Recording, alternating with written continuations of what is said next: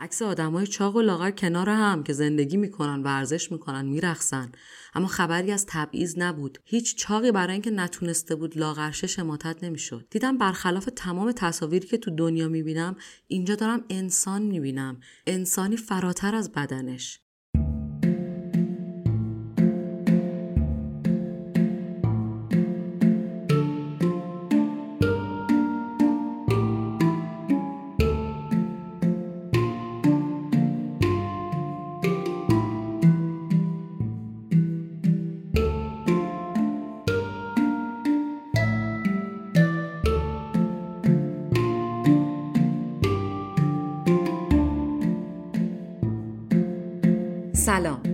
نهمین قسمت رادیو آن ماه خوش اومدید. من محتاب محسنی هستم و این اپیزود در اسفند ماه سال 1400 منتشر میشه. رادیو آن ماه شرح لحظه هایی از زندگی منه که از چیزی متأثر شدم یا چیزی رو فهمیدم که قبلا نمی‌دونستم. درباره مواجهه من با تأثیر برانگیزترین مفاهیم زندگیه. یه وقتهایی این مفاهیم از کتاب و فیلم و سریال حاصل میشه و یه وقتهایی هم مثل این اپیزود از یه جنبش یا حرکت اجتماعی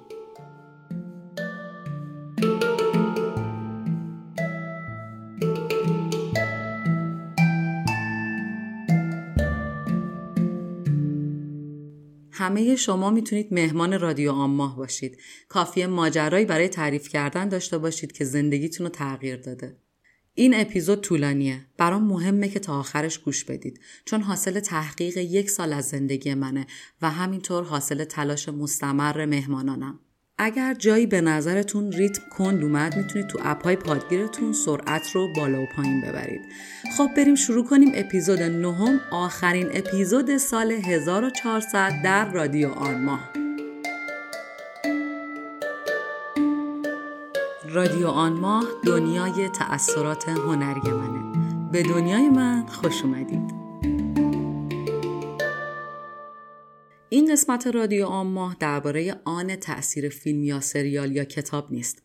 چه خوبه که الان اسفنده و جنبندی ساله و من از آنی که می‌خوام صحبت کنم اتفاقی که برام از بهار سال 1400 افتاد سالی که دیگه داره تموم میشه و تا الان بهش فکر کردم. این اپیزود برای من سختترین اپیزود رادیو آن ماهه. چون می‌خوام از چیزی حرف بزنم که بخش بزرگی از عمر من منو ترسونده. تمام این سالها خودم رو با آدمهای اطرافم متفاوت دیدم. تمام این سالها همه چیز رو عقب مینداختم تا اون اتفاقی که لازم دارم و حالا الان ازش حرف می‌زنیم برام بیفته بعد تازه زندگی رو شروع کنم. اون موضوع چاق حراسیه و اون آن از خوندن یه پیج اینستاگرام برام اتفاق افتاد. من چاق حراس بودم چون از وقتی چشم باز کردم خانوادم چاق حراس بودن.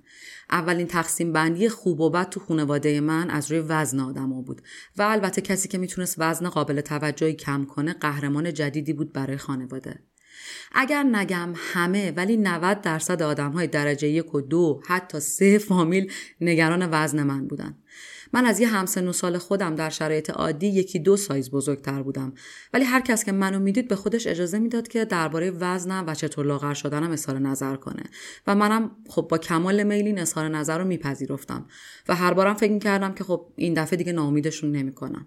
این دفعه با این روش جدید لاغر میشم و مشکلاتم تموم میشه. اتفاقا الانم دم عیده و چقدر یاد اون روزایی افتادم که برای عید چه رژیمای وحشتناکی می‌گرفتم که که فقط بتونم رضایت فامیل و آدمهایی که عید می‌بینم و جلب کنم. از وقتی به بلوغ رسیدم مراجعه به دکترای رژیم رو شروع کردم. رژیم های سنگین و سخت ورزش های زیاد خب بعد در کنارش درس و مدرسه. من دختر پرجنب بودم هیچ وقت تنبل نبودم. به جز دوران ابتدایی همیشه مدرسم کیلومترها با خونه فاصله داشت و خب تمام اون مسیر رو پیاده می اومدم. همیشه ورزش می کردم و دوره از زندگیمو یادم نمیاد که مثلا یه سال متوالی ورزش نکرده باشم. و بعد دیگه رژیم غذایی هم به این ترکیب اضافه شد و از وقتی که عقلم می‌رسه من توی لوپ آزاردهنده مراقبت از وزنم بودم. وزنم کم می‌کردم به سایز ایدئالم می‌رسیدم. ولی شیش هفت بیشتر طول نمی‌کشید که وزنم برمیگشت. تازه چند کیلو هم بیشتر از دفعه قبلی که کم کرده بودم برمیگشت و دوباره می‌رفتم تو لوپ شکنجه بدنی و هر بارم خب این شکنجه رو بر خودم سختتر می‌کردم دیگه چون بدن به اون روش قبلی عادت می‌کنه و تو باید روش رو یکم سختتر کنی. اینو اونایی که مدام رژیم می‌گیرن می‌دونن. هر چقدر الان فکر می‌کنم این مردم که چشممو تو کاسه چشم میچرخونم هر چی به گذشته برمیگردم روزی رو پیدا نمی‌کنم که تو رژیم نبوده باشم یا بیترس و وحشت از چاقی لقمه ای خورده باشم. بزرگترین سایه و وحشت زندگیم چاقی بود و تمام توان و انرژی منو مثل یه سیاه چاله تو خودش می‌کشید. وقتی فکر می‌کنم به روزهای شکنجه دادن خودم به روزهای رژیمای سخت ورزش های سنگین فقط همین که می‌بینم سکته قلبی مغزی نکردم خدا رو شکر می‌کنم روزهایی که با رژیم کانادایی میگذروندم هم درس میخوندم هم پایان نامم کار می‌کردم هم باشگاه بدنسازی می‌رفتم و بعد بعد انرژی همه اینا رو از یه لیوان آب پرتقال که غذای کل اون روزم بود به دست می آوردم و خب همچنان از چشم خانواده و دوستان اون آدم دلخواهشون از لحاظ وزنی نبودم. بعدتر دستگاه های لاغری و فریز و بخار و فلان و نمیگن یعنی یه چیزای عجیب غریبی هم به این لوپ اضافه شد که پدر بدن بیچارم رو در آوردم یادم نمیره. زیر دستگاه فریز بودم. وحشت کرده بودم که خونه دستم فریز شده دستم کبود شده بود و نمی‌تونستم انگشتامو تکون بدم.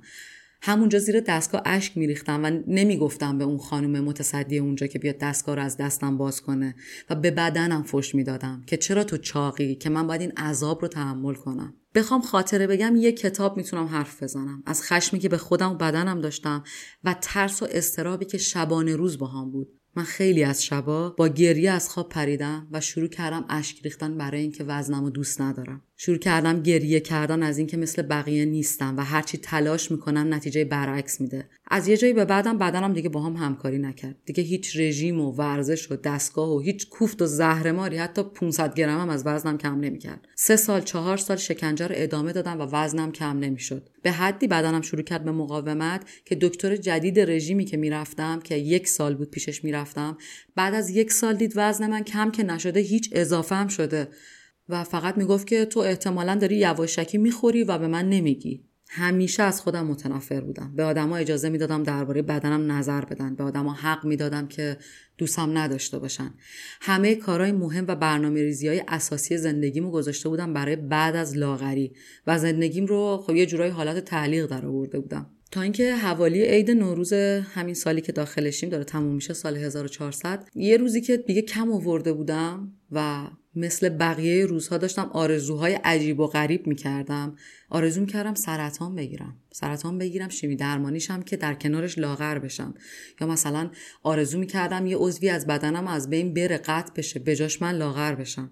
یا اشک میریختم دعا می‌کردم که خدا عمرمو کم کنه. مثلا عمر مفیدم بشه چهل سال ولی اون ده سال باقی مونده رو لاغر باشم خیلی شبیه فیلم هاست خیلی دراماتیکه ولی این یه چیزیه که من از دیگرانم شنیدم این موضوع رو. اون لحظه با یه page اینستاگرامی برخورد کردم. وسط گریه هم بودم. یعنی داشتم همجور اشک میریختم بعد گوشیم هم همجور داشتم scroll می‌کردم اینستاگرامو و یهو به یه page برخورد کردم. و اون آن در لحظه که هنوز اشکام رو گونم خشک نشده بود اتفاق افتاد. خب با چی مواجه شدم؟ page رو نگاه می‌کردم و باورم نمی‌شد چی دارم می‌بینم. عکس دختران چاق. اما خب خبری از عمل جراحی و تبلیغ رژیم لاغری نبود. عکس ورزشکاران حرفه‌ای. اما خبری از شکم شیش تیکه نبود. عکس آدمای چاق و لاغر کنار هم که زندگی می‌کنن ورزش می‌کنن میرقصن اما خبری از تبعیض نبود. هیچ چاقی برای اینکه نتونسته بود لاغرشه شماتت نمی‌شد. دیدم برخلاف تمام تصاویری که تو دنیا می‌بینم اینجا دارم انسان می‌بینم. انسانی فراتر از بدنش. دیدم یه نفر داره میگه این حق شماست که با هر بدنی که دارید بتونید زندگی کنید. میگه شما فراتر از بدنتون هستید. و برای منی که آرزو می‌کردم بیماری لاعلاج بگیرم ولی لاغر بشم این مواجهه خیلی عجیب بود. می‌خوام قصه رو هم اینجا نگه دارم. و دعوت کنم از مهمون اولم. کسی که صاحب همون پیجیه که اون اتفاق رو برای من اون شب رقم زد. داریم حرف بزرگ و عجیبی رو می‌زنیم به همراه دوستانم در این اپیزود. شاید شما تا به حال نشینده باشید شاید گارد بگیرین شاید در لحظه اون شب من باشید. شاید شنیده باشید ولی هیچ وقت جرأت نکرده باشید بلند بلند بهش فکر کنید. این جنبش سلامتی در هر سایز و ضد تفکر رژیم لاغری اساس و بنیاد علمی داره. کلی مقاله و تحقیقات پزشکی دربارش شده و الان به رسمیت شناخته میشه. کلی پزشک در دنیا روی کرده تبابتشون رو عوض کردن و الان بر اساس این جنبش تبابت می‌کنن. می‌دونم تفکر چاخراسانه تمام زندگی ما مردم جهان رو ساخته. یک عمر تفکر چاخراسانه رو شاید با یک ساعت پادکست گوش دادن نتونین تغییر بدین ولی راجع بهش تحقیق کنید این اپیزود رو کامل گوش بدین ذهنتون رو باز بذارین و به خودتون اجازه بدین از کلیشه های چاق که دنیا برامون ساخته کمی فراتر بریم و جور دیگه ای نگاه کنیم. می‌خوام خوش آمد بگم به کیمیا تهرانی. برای من خیلی راحت تر بود که اول کاری اطلاعات درست و دقیق رو از کیمیا بگیرید و بخش علمی پزشکی رو با بخش شخصی جدا کنم. کیمیا خیلی بهتر بهمون به میگه که من درباره چی دارم حرف می‌زنم برامون توضیح میده که فعال چه جنبشیه و چطور تونسته زندگی این همه آدم رو با اطلاع رسانی تغییر بده کیمیا تهرانی کنشگر آشتی با بدنه و ضد تفکر و فرهنگ کاهش وزن. ایده پرداز نماینده تصویریه و این نماینده تصویری رو باید حتما تو page ش برید تا متوجه بشید چیه. page ش هست underline کیمیامی و یه پادکست خیلی خوب هم داره که همه اطلاعات رو یک جا و پکیجی در اختیارمون قرار میده و پادکستش هم هست بیاند بادی وید کیمیامی فراتر از بدن با کیمیامی. حرفای کیمیا رو میشنویم و برمیگردیم با ادامه قصه تحول بزرگ زندگی من.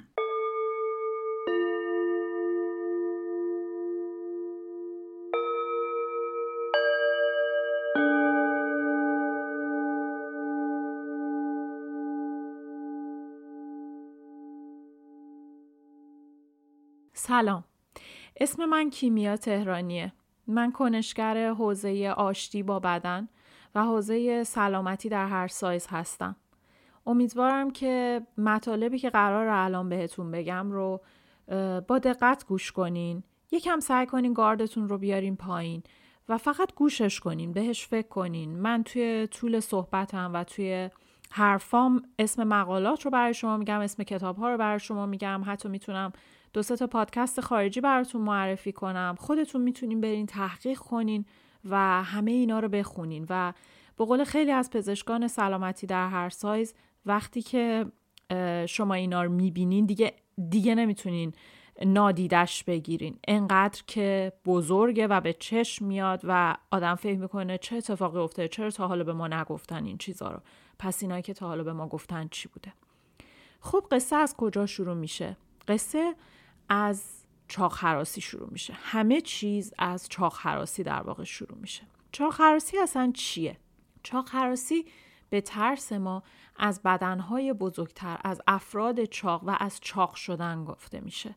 چاق حراسی ریشه در اون باوری داره که ما فکر می‌کنیم چاق ها بی ارزشن بی ارادن بی مقدارن آدمای خوبی نیستن یا نمی‌تونن نمی‌تونن خودشون رو جمع کنن غذا نخورن. همیشه آدمای تنبلی آدمایی که درست حسابی دیسیپلین ندارن تو زندگیشون. اینا همه تفکرات چاق حراسیه اینا همه حراس ما از افراد چاقه. اینکه شما دائم نگران وزنت باشی اینکه شما دائم نگران وزن حتی دیگران باشی. اینکه شما با دیدن یه آدم چاق نگران بشی که نکنه قرار این شکلی بشم اینا همه چاق حراسیه. ولی این از کجا به وجود اومد؟ بشری که تو هزاران هزار نقاشیش یا هزاران مجسمه زیبای خلق شده از تمام استوره ها از تمام الهه ها همیشه چاق بوده. وقتی که مجسمه ونوس ویلندورف رو نگاه می‌کنین و چاقیش در حد لیزوه چرا پس چاق حراسی به وجود اومد؟ پس این چیز قدیمی نیست این باور قدیمی نیست. بله این باور قدیمی نیست.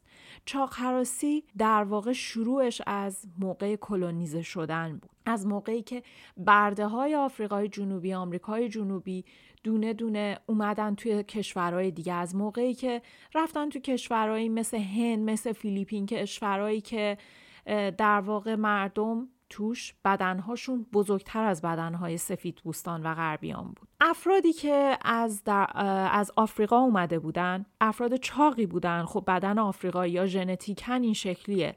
افراد چاقی بودن که از خوردن غذا لذت می بردن از سکس لذت می بردن از زندگی داشتن لذت می بردن در حالی که کلیسای کاتولیک کلا اصلا کلیسا فضیلت گرسنگی رو داشت بهش بها می‌داد و به مردم میگفتش که از همه این چیزهایی که من الان نام بردم دوری کنین چون اینا بی اخلاقیه چون اینا بی ارزشیه. و حالا یه عالمه آدمی اومده بودن که داشتن از این چیزا لذت می بردن کم کم شروع شد این ترس از این که من اگه خودم رو وا بدم اگه خودم رو ول کنم باعث میشه شبیه سیاهان بشم. باعث میشه چاق بشم و فکر کنن منم مثل اینام و خب این خیلی برای آدم های نژاد پرست اون موقع point منفی بوده. بنابراین شروع استارت رژیم گرفتن و لاغر شدن از اون موقع رقم خورد. متاسفانه متاسفانه با گسترش موج فمینیست این موضوع قوی تر شد. چرا؟ چون وقتی که آدم ها آگاه بشن و به دنبال حق خودشون برن. وقتی که آدم ها شروع کنن صداشون در اومدن و حواسشون به اون چیزی که داره نابرابری که داره در حقشون رخ میده جلب بشه باید یه چیزی باشه برای اینکه حواسشون رو پرت کرد. و چیزی چه چیزی بهتر از اینکه به خانم ها گفته بشه بدن تو به درد نمی‌خوره. چه چیزی بهتر از اینکه به خانما گفته بشه یک نخود سیایی هست که من تو رو میفرستم بری دنبالش و پیداش کنی و اون وقته که من بهت ارزش میدم و جالب اینجاست که دومین اوجگیری تبلیغات لاغری و چاق حراسی و ترس از چاق شدن دقیقا از دهه شست شروع شد که قرص ضد بارداری به بازار اومد.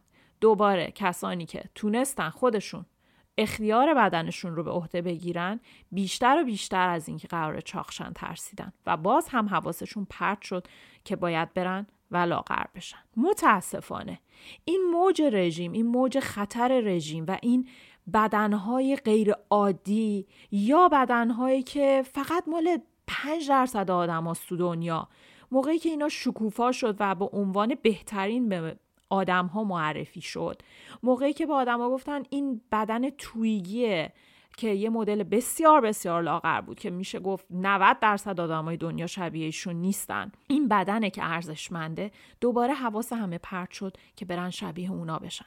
و متاسفانه اون لحظه ای که کم کم صدای سری پزشکا در اومد از دهه 60 و 70 میلادی که این کار خطرناکه.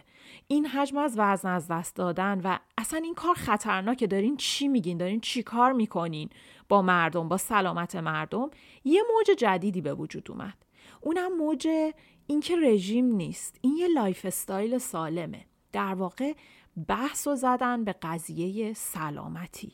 قضیه ای که بقای بشر که مهمترین حس بنیادی بشره و ترس آدم ها از مرگ چقدر می‌تونه جدی باشه و بالا؟ شد یه موضوع مهم سر قضیه چاقی و لاغری. اینجا دیگه این مسئله چاق حراسی نفوذش رو به علم پزشکی کرد. اینجا چاق حراسی وارد قضیه پزشکی شد و خطری رو به وجود آورد که الان داریم نتیجهش رو توی افراد چاق می‌بینیم. خطری رو به وجود آورد که مردم دنیا در حدی چاق حراس بشن که وقتی که آدم چاق رو تو خیابون ببینن طرفش چیز میز پرت کنن باهاش بد برخورد کنن ترفی رتبه بهش ندن براش صندلی نذارن توی هواپیما از مجبورش کنن پول بیشتری بده کمربند براش نداشته باشن لباس پزشکی براش نداشته باشن. خطری رو براشون به وجود آورد که امارای بالای 100 کیلو همه جا وجود نداره اسکن ریه وجود نداره. واکسنا رو رو آدمایی با وزنای خیلی بالا امتحان نمی‌کنن. قرص اورژانسی برای افراد بالاتر از 80 کیلوگرم کار نمی‌کنه. این خطرها رو به وجود آورد که به حاشیه رونده بشن و اصلا به آدمیزاد حساب نشن بلکه اجازه اشغال فضا رو نداشته باشن و بهتره بچپن توی خونه هاشون. خب حالا اینجا احتمالا بحثی رو می‌کنین که این همه مقاله چی میگه؟ این همه پس حرفای سازمان بهداشت جهانی چیه؟ پس اونا رو چجوری می‌خوای توجیه کنی کیمیا؟ اول از همه به شما بگم این جنبش جنبش من نیست. من کنشگر این جنبشم. اسم جنبش Health at Every Size یک جنبش شناخته شده است که در آمریکا دولت آمریکا این جنبش رو ثبت کرده و این جنبش رو پزشکان و متخصصین تغذیه دارن جلو می‌برن. شما می‌تونین برین به Health at Every Size Community سایتش هست. اونجا پر از مقاله است. پر از پزشک ها پر از پادکست ها پر از افرادی که متخصصان تغذیه هستن ترینر های ورزشی هن، تغذیه شهودی درس میدن همه رو بهتون معرفی می‌کنه و انقدر برای شما داده و اطلاعات داره. تا وقتی که بخونینش به این نتیجه برسین که چه گولی خوردین. و چه قصه اشتباهی رو برای شما تعریف کردن خب ما برمیگردیم به مهمترین شاخصی که آدمها رو توی سالم و ناسالم دستبندی می‌کنه اسمش چیه؟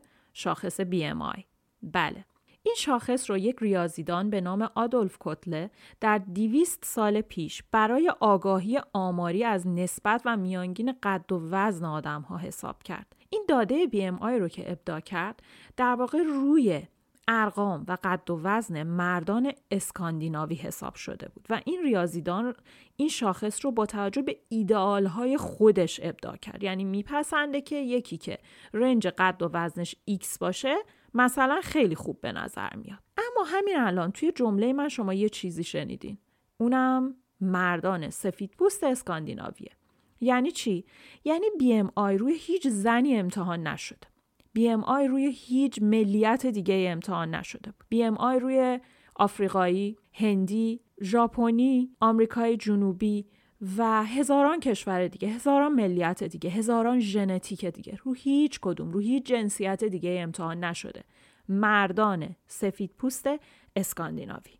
همینجا میزان تبعیض این شاخص رو شما می‌تونین حدس بزنید و این ریاضیدان هرگز و هرگز قصد اینو نداشته که این شاخص در هیچ کار پزشکی ازش استفاده بشه. چون اصلا برای این منظور این شاخص رو به وجود نیاورده بوده. در نیمه اول قرن بیستم شرکت های خدمات بیمه برای داشتن چارت شارژ هزینه نیاز به یه شاخص داشتن تا به کمکش بتونن قیمت ها رو تعیین کنن و افراد رو شارژ کنن. اون موقع بود که شروع کردن از این شاخص.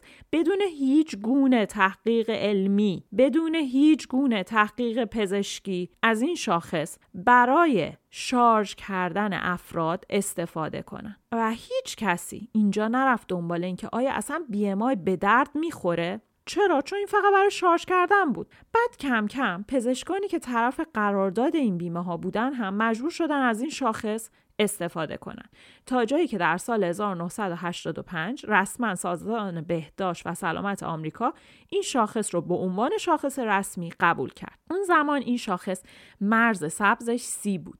یعنی افراد تا BMI سی سالم شناخته می شدن و در قسمت سبز BMI بودن. ده سال بعد دو شرکت قول داروسازی روشه و ابوت طبق یک لابیگری بسیار بسیار عالی سازمان بهداشت جهانی رو متقاعد کردند که بی ام آی سالم رو به عدد 25 تقلیل بده و افسانه اپیدمی چاقی رو به این سازمان تحمیل کردن. ببینید شما یه لحظه به این موضوع فکر کنید. یعنی چی؟ یعنی در سال 1998 یک شب شما یه آدم در شاخص بیمای سالم شما شب میخوابی فردا صبح بلند میشی و شما فردا صبح ناسالمی واقعا خنده داره واقعا خنده داره ولی حالا چرا این دوتا شرکت این کارو کردن؟ چرا این لابیگری به نفعشون بود؟ چرا این دوتا شرکت این کارو کردن؟ چرا؟ چرا باید شرکت های داروسازی همچین لابیگری انجام بدن؟ خب شرکت اصلی فروش داروهای لاغری و محصولات چاقی این دوتا شرکتن و با این کار میلیون ها دلار از سال 1998 تا الان سود کردن. با این لابیگری داروهای این دوتا شرکت جزء بیمه قرار گرفت و وارد فهرست تجویز پزشکی شد و باعث شد از اون سال تا به الان این دوتا شرکت ده برابر داروهای لاغری بسازن. شاخص BMI 26 درصد خطا داره و استفاده ازش بسیار بسیار نتایج مقاله رو می‌بره زیر سوال.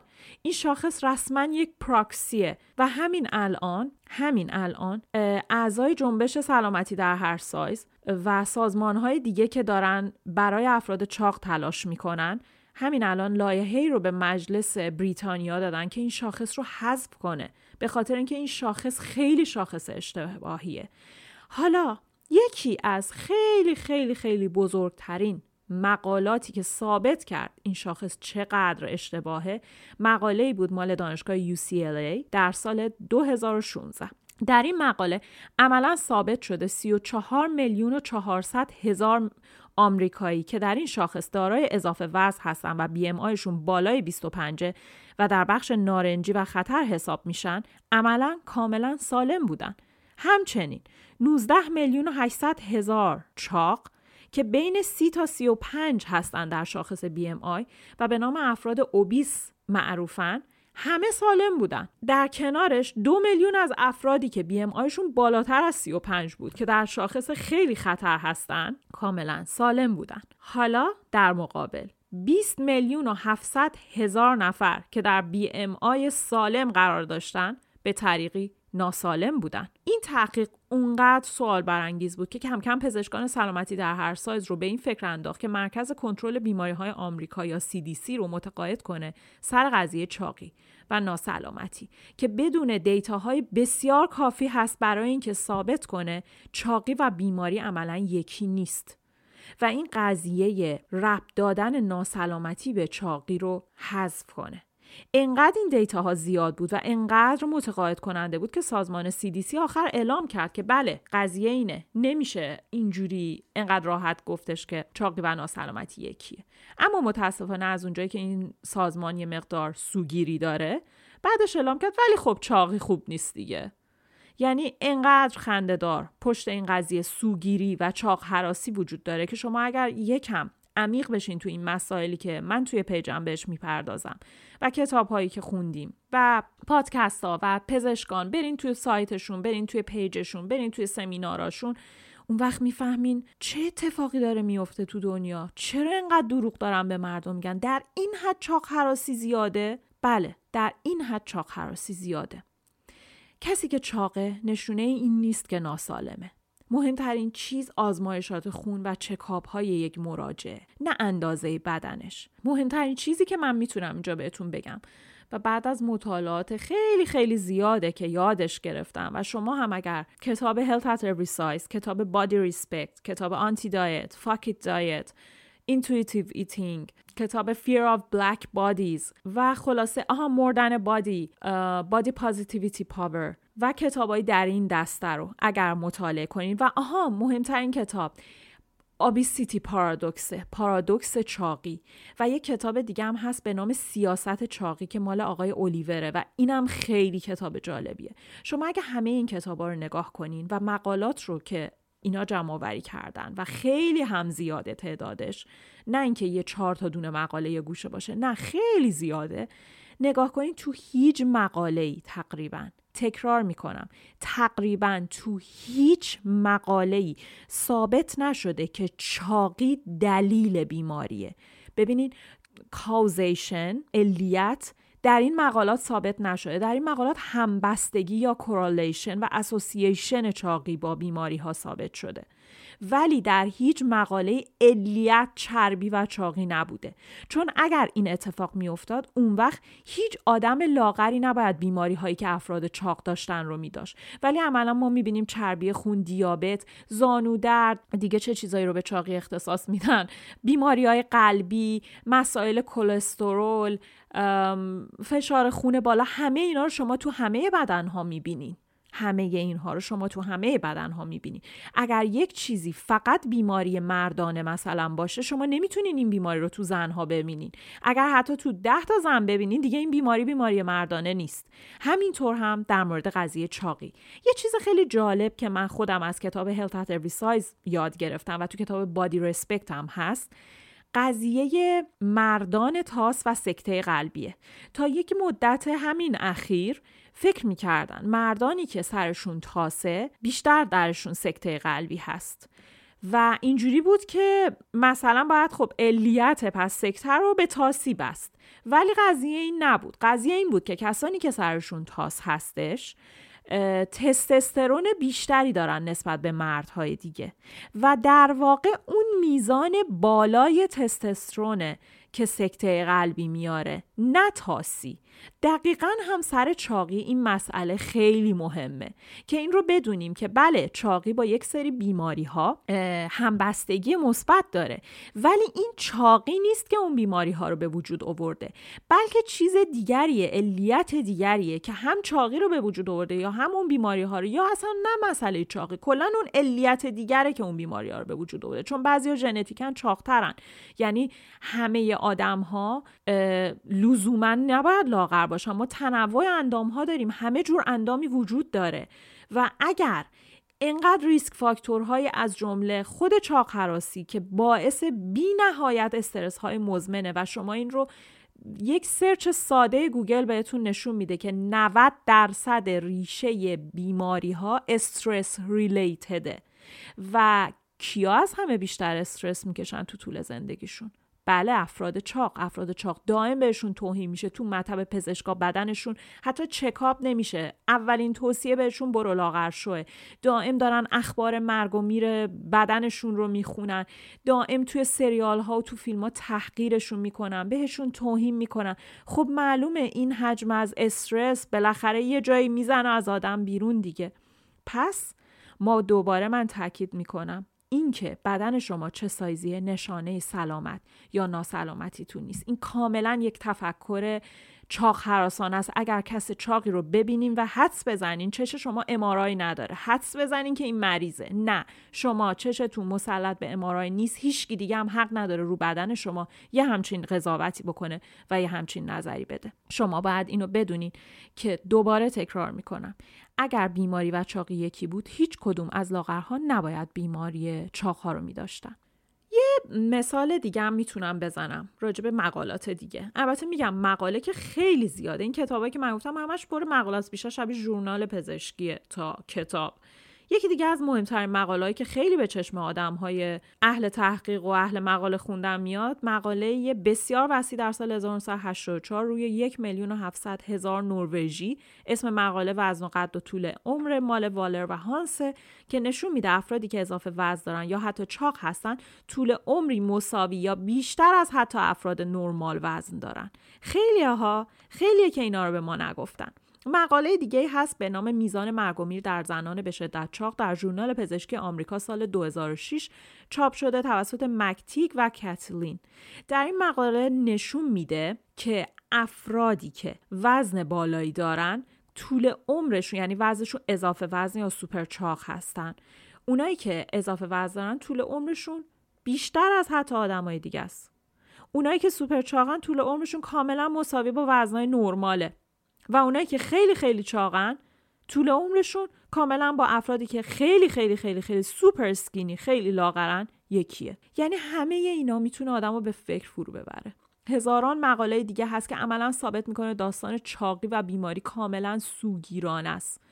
یه سری از این مقاله یکیش مثلا یه مقاله دیگه است که توی همون کتاب توی کتاب بخش Health as Every Size هم هست. توی بخش مسائل قلبی توی فصلی که به بخش اسم فصل افسانه هاست و افسانه مشکل قلبی و چاقیه که نشون میده با مقالاتی که توی این فصله که چاق ها آی رو بیشتر دوام میارن تا لاغرا پیوند ارگان ها رو بیشتر دوام میارن تا لاغرا ولی هیچکی این حرفا رو به ما نمی‌زنه. همه ما رو میترسونن از چاقی. دائم میترسونن از چاقی.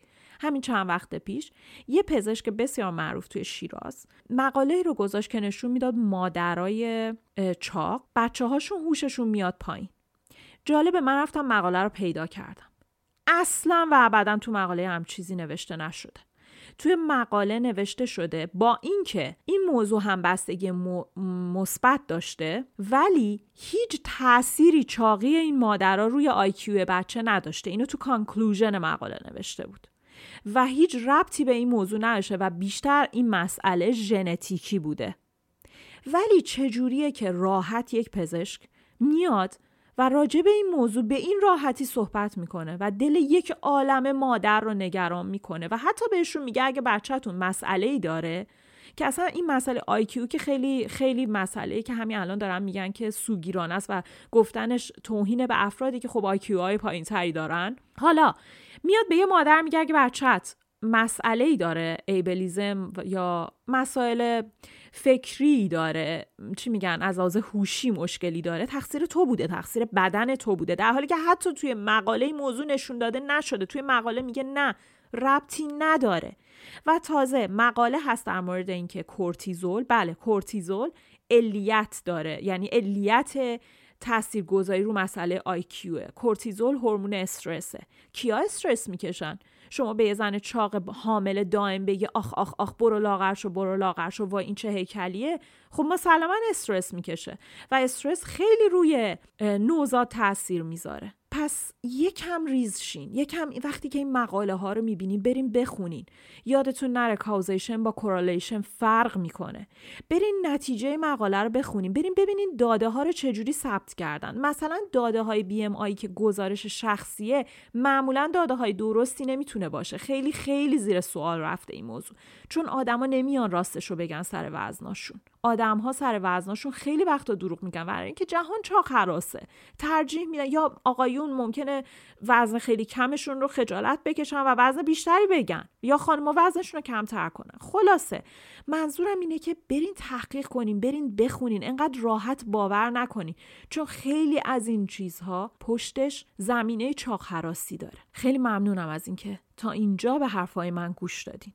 توی پیج من خیلی خیلی خیلی فکت های علمی هست. من خیلی اسمای مقاله ها رو میگم. می‌تونین اونجا برین و در موردش تحقیق کنین یا می‌تونین پادکست منم گوش کنین.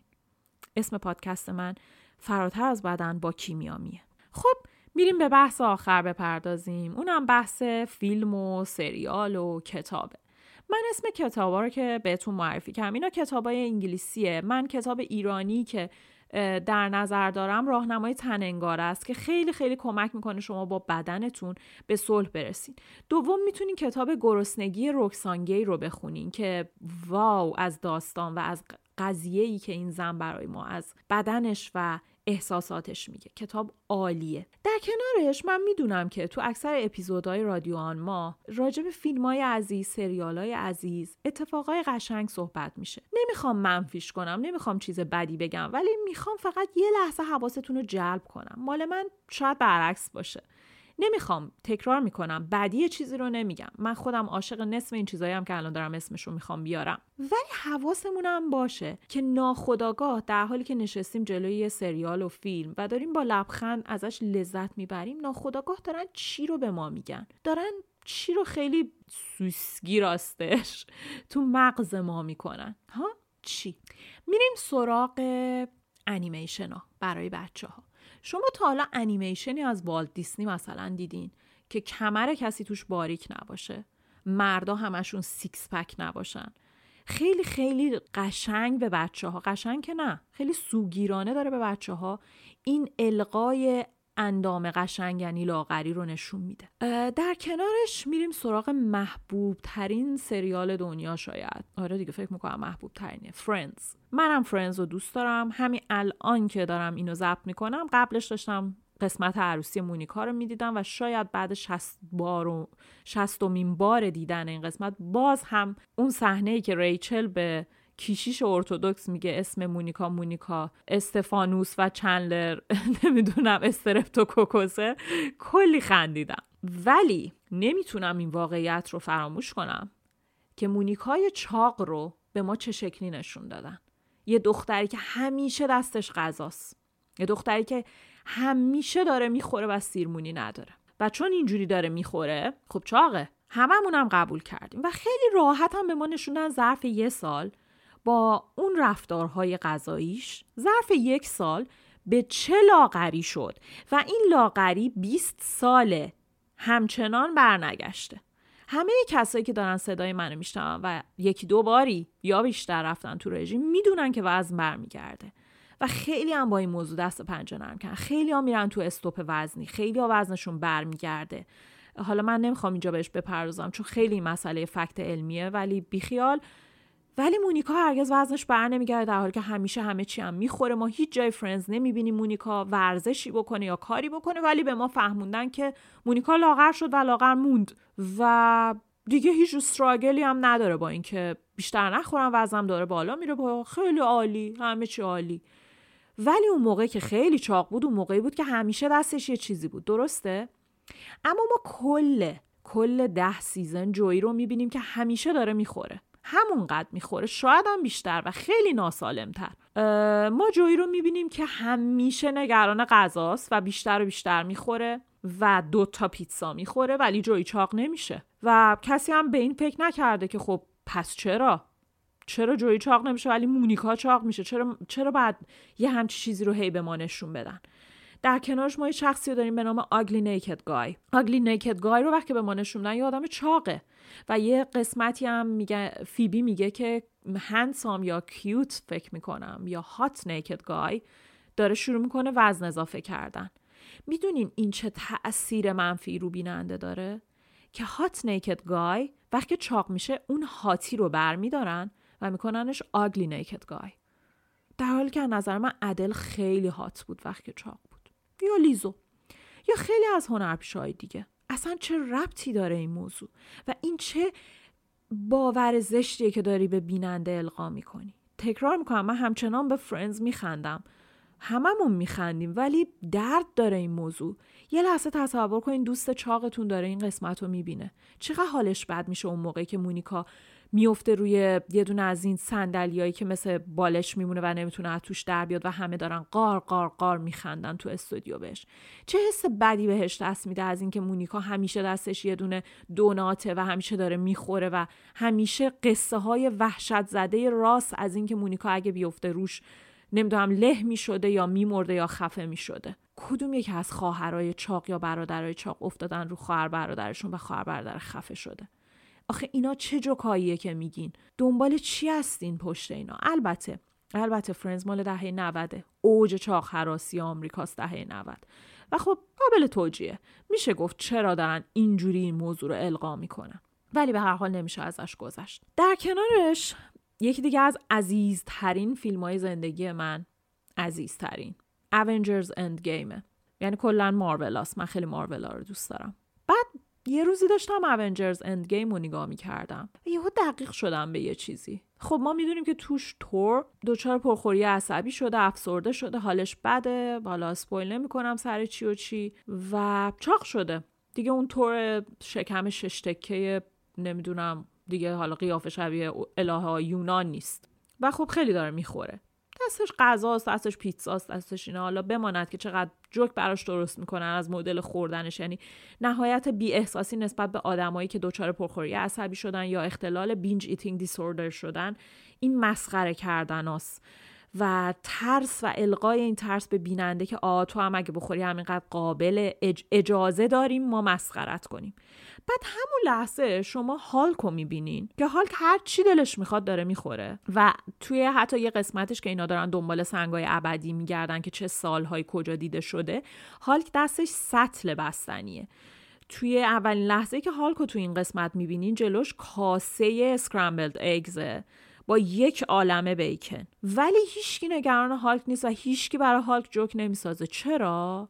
آهان چون هالک هیکلش ماهیچه ایه همین؟ یعنی همین موضوع نشون میده هیکل ماهیچه ای اجازه داره هر چی دلش بخواد بخوره ولی اون یکی نه. در حالی که شما کسی از به اسم مگ ام ای فکر می‌کنم دوتا G که یکی از بزرگترین وزن بردارای زنه. بریم ببینینش. فکر می‌کنم 140 کیلو هست و برین ورزشایی که می‌کنه ببینین که نصف مربی های ورزش میگن ما نمی‌تونیم به قدرت بدنی اینه به fit بودن این نمی‌رسیم. ولی هیکل شبیه هیکلای fit ی که به ما میگن نیست. میگم صد و فکر می‌کنم سی کیلو هست.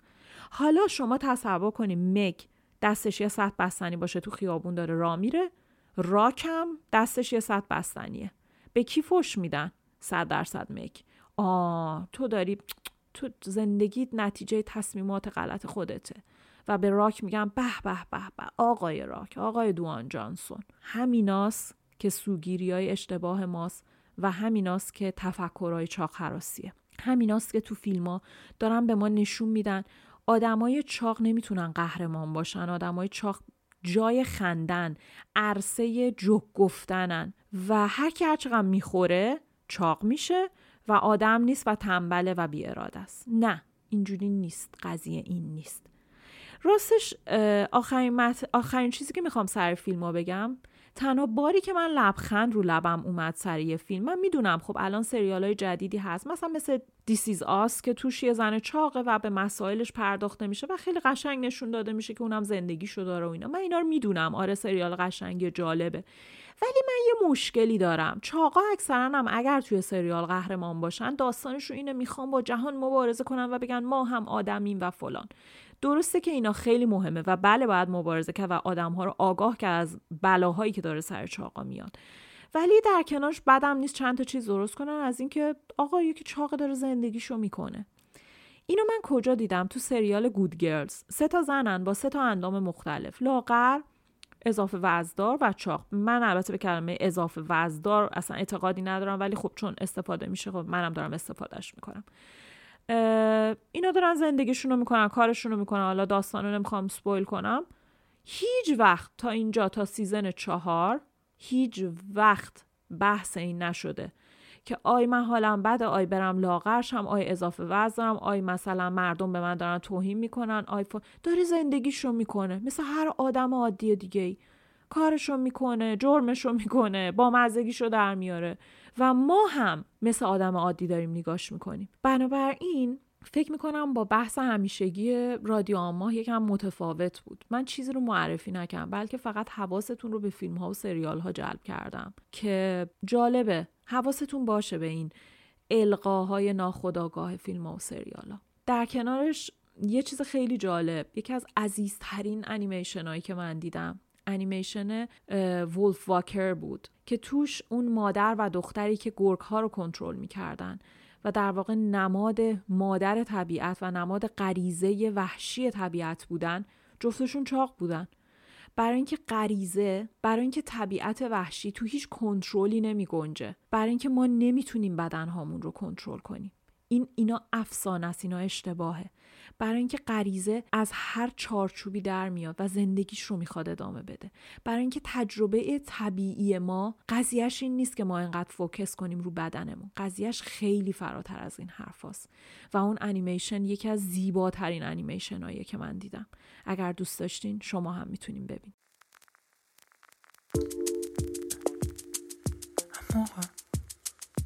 amoureux de ma mère,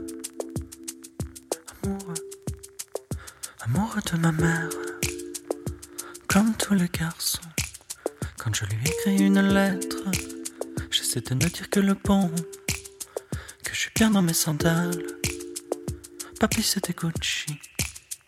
Je veux bien crever la dalle, mais de beaux habits, faut faire honneur à Paris. Faut faire honneur à Paris. Ils ne comprennent rien à la mode. Ils pensent que c'est n'importe quoi. Ils n'achètent que pendant les soldes des vêtements qu'on donnerait pas. Mais si passait le périph', y a plus grand chose à se mettre. C'est pas ma faute à moi, non. C'est pas ma faute à moi. Il faut arrêter de dire que Paris va trop vite, que Paris va trop fort. Paris c'est la plus belle. Oh Paris c'est ma planche. J'ai fait toujours des tubes d'été. La province c'est ma banque. Faut voir l'état de la télé. Tes idoles je les connais. Je bois des cafés avec eux. Tu serais déçu si tu savais. C'est pas vraiment glorieux. Je t'assure c'est pas beau. Une chanteuse maman c'est pas beau. یه پرسشنامه طراحی کردم تو پیج اینستاگرامم و حدود 3260 نفر شرکت کردن. سوالهایی رو طراحی کردم در محوریت چاق حراسی تا ببینم فقط جامعه آماری پیج من بازخوردشون راجع به این موضوع چیه. الان می‌خوام یه گزارش تحلیلی راجع به جوابهایی که ثبت شد بهتون بدم. سوالایی که تو اون اخلاق محوریت بود مثل انتخاب بین خوشگلی و اخلاق خب درصد بالایی رو اخلاق به خودش اختصاص داده بود. سوالایی که انتخاب بین اخلاق اما بین چاقها و لاغرها بود 75 درصد رأی داده بودن که لاغر با اخلاق رو میپسندن نسبت به چاق با اخلاق. یعنی اگه قرار هر دو طیف چاق و لاغر اخلاق خوب داشته باشن خب لاغر خوش اخلاق رو انتخاب کردن. و جالب سوال برعکس این هم که بین لاغر بد اخلاق و چاق بد اخلاق کدوم رو انتخاب می‌کنین؟ 89 درصد لاغر بد اخلاق رو انتخاب کرده بودن. یعنی طبق جامعه آماری اینستاگرام خودم و باوری که دارم به فرهیخته بودن فالوورام مردم بین چاق با اخلاق و لاغر با اخلاق لاغر رو انتخاب کردن و بین چاق بد اخلاق و لاغر بد اخلاق باز هم لاغر رو انتخاب کردن. مثل ماجرا هست که میگیم وقتی گریه می‌کنم ترجیح میدم تو لامبورگینی گریه کنم. وقتی هم که خب پارتنرتون بد اخلاق باشه طبق رأیی که شما دادین ترجیح دادین که حداقل لاغر بد اخلاق باشه. خب از همینجا فاتحه چاخراسی شرکت کنندگانم رو می‌خونم. حالا یه شیطنت به سوالا اضافه کردم. اومدم یه خصوصیت خیلی خوب مثل شغل خیلی عالی درجه یک امکانات عالی موفقیت چشمگیر اعتماد خوشبختی رو در کنار کلمه چاق گذاشتم و این امکانات رو از کنار کلمه لاغر برداشتم یا خیلی محدودش کردم. بالای 80 درصد در همه این سوالات به چاق همراه با این امکانات رأی دادن. تو دو تا سوال مخاطب رو در شرایط گزینش کاری قرار دادم و در کنار چاق مهارت کامل اون کار رو گذاشتم و بالای 80 درصد باز هم به چاق در کنار مهارتش رأی دادن. خب چه نتیجه می‌تونیم بگیریم؟ یه نتیجه ساده که بخوام بگیرم اینه که از دستبندی سوالات اگر صرفا یه آدم چاق باشه در جامعه مورد پذیرش نیست. مگر اینکه امکانات یا مهارتهایی داشته باشه که اون آدم رو از یه آدم لاغر متمایز کنه و به ما از وجود اون آدم چاق سود بیشتری نسبت به آدم لاغر برسونه. یه سوالم هم درباره این بود که اگر این دو بازیگر هالیوود بهت پیشنهاد دوستی بدن کدوم رو قبول می‌کنی؟ یه بازیگر معروف و خیلی مشهور که جدیدا چاق شده و یه بازیگر دیگه که خیلی خوشتیپ و لاغر و خوشهیکله ولی حاشیه زیادی همراه خودش داره. خب قابل پیش بینیه که امتیاز مشهور بودن باعث شد که چاقی قابل قبول بشه. و تیر آخر که اگه برید کافه سر یه قرار که تا حالا طرف رو ندیدین و فقط باهاش چت می‌کردین. بین این دو گزینه کدوم رو انتخاب می‌کنید؟ چاق خوشتیپ و خوش لباس یا لاغر با تیپ معمولی؟ 64 درصد لاغر با تیپ معمولی رو انتخاب کردن. و همون افراد در سوال آخر که آیا شما چاق حراس هستید یا نیستین چاق حراس نیستم رو انتخاب کردن. به همین راحتی ما چاق حراس هستیم و نقاب چاق حراس نیستم زدیم به صورتمون. و این نقاب تا وقتی رو صورتمون جا داره که عیب چاقی رو با مزیت‌هایی نسبت به یک آدم لاغر بپوشونیم. ما چاق حراسیم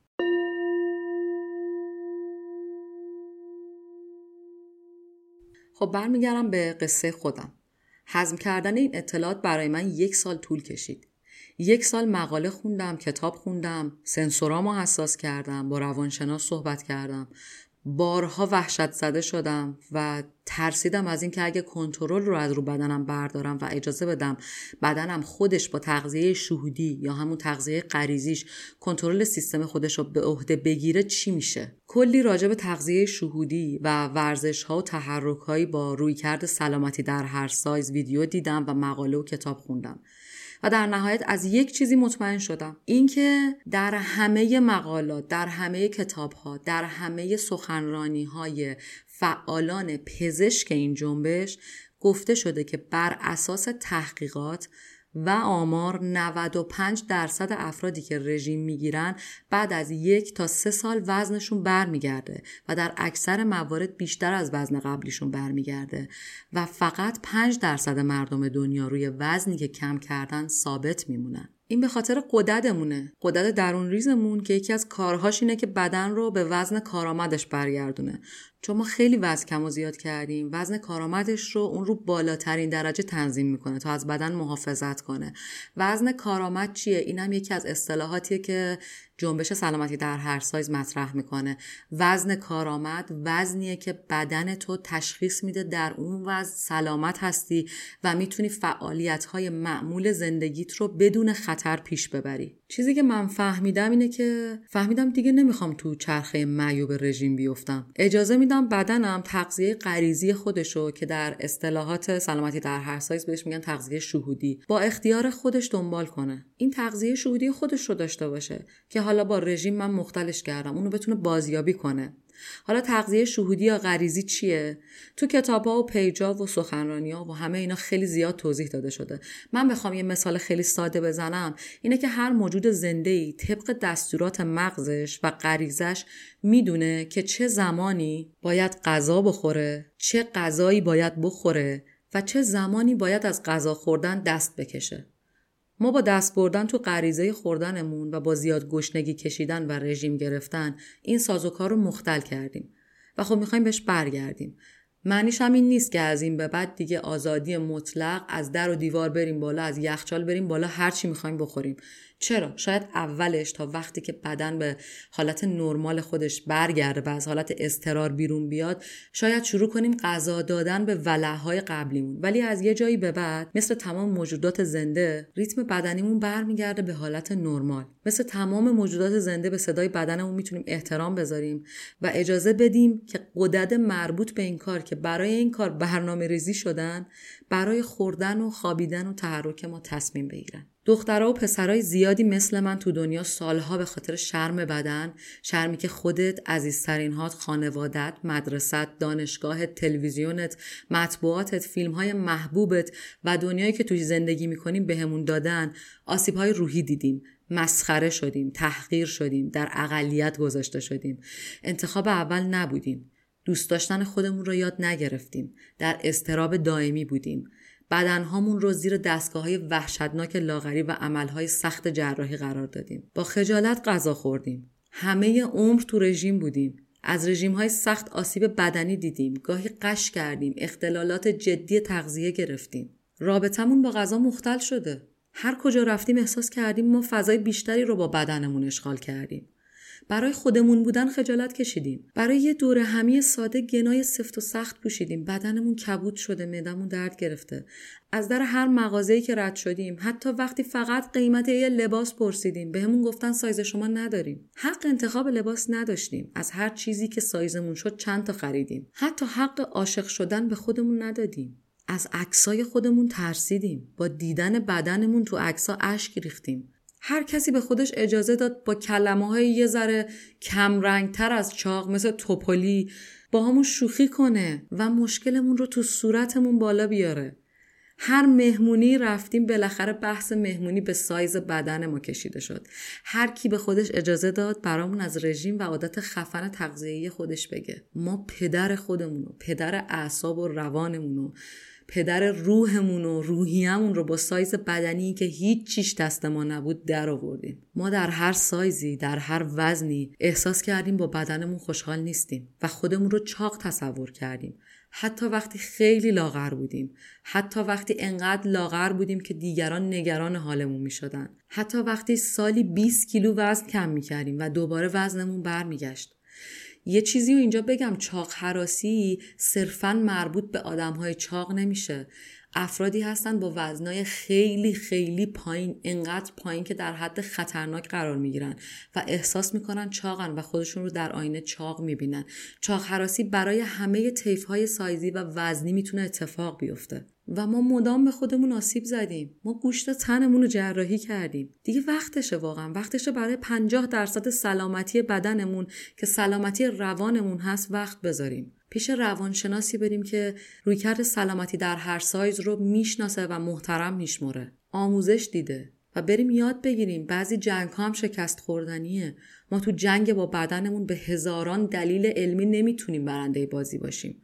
پس بهتر بهش اعتماد کنیم. بریم سراغ ترمیم زخمای روحی روانیمون که تمام این سالهای زندگیمون به خاطر چاقراسی و شرم بدن داغون و له و کردیم. این تصمیمی بود که من گرفتم. تصمیم گرفتم از چرخه رژیم بیام بیرون تغذیه شهودی رو شروع کنم تحرک روزانم تحرکی که بهش علاقه دارم و دوستش دارم رو انتخاب کنم و اجازه بدم سیستم بدنیم که سیستم فوق هوشمندی هست سلامتی من رو به عهده خودش بگیره. روح و روانم رو تسلی بدم و به خودم آموزش بدم که من فراتر از بدنمم و من هم دوست داشتنیم. اخیرا 8 مارچ 17 اسفند روز زنان رو گذروندیم. در کنار روحیه حق طلبی و برابری خواهی و جنگجویانه زنان که سالهاست دارن تلاش می‌کنن صداشون رو به گوش دنیا برسونن که از سالها پیش تا به امروز تونستن زندگی رو با تلاشهاشون برای ما راحت تر کنن. چقدر خوشحالم که خانم های کنشگر زیادی در حال فعالیت روی این موضوع بادی پازیتیویتی هستن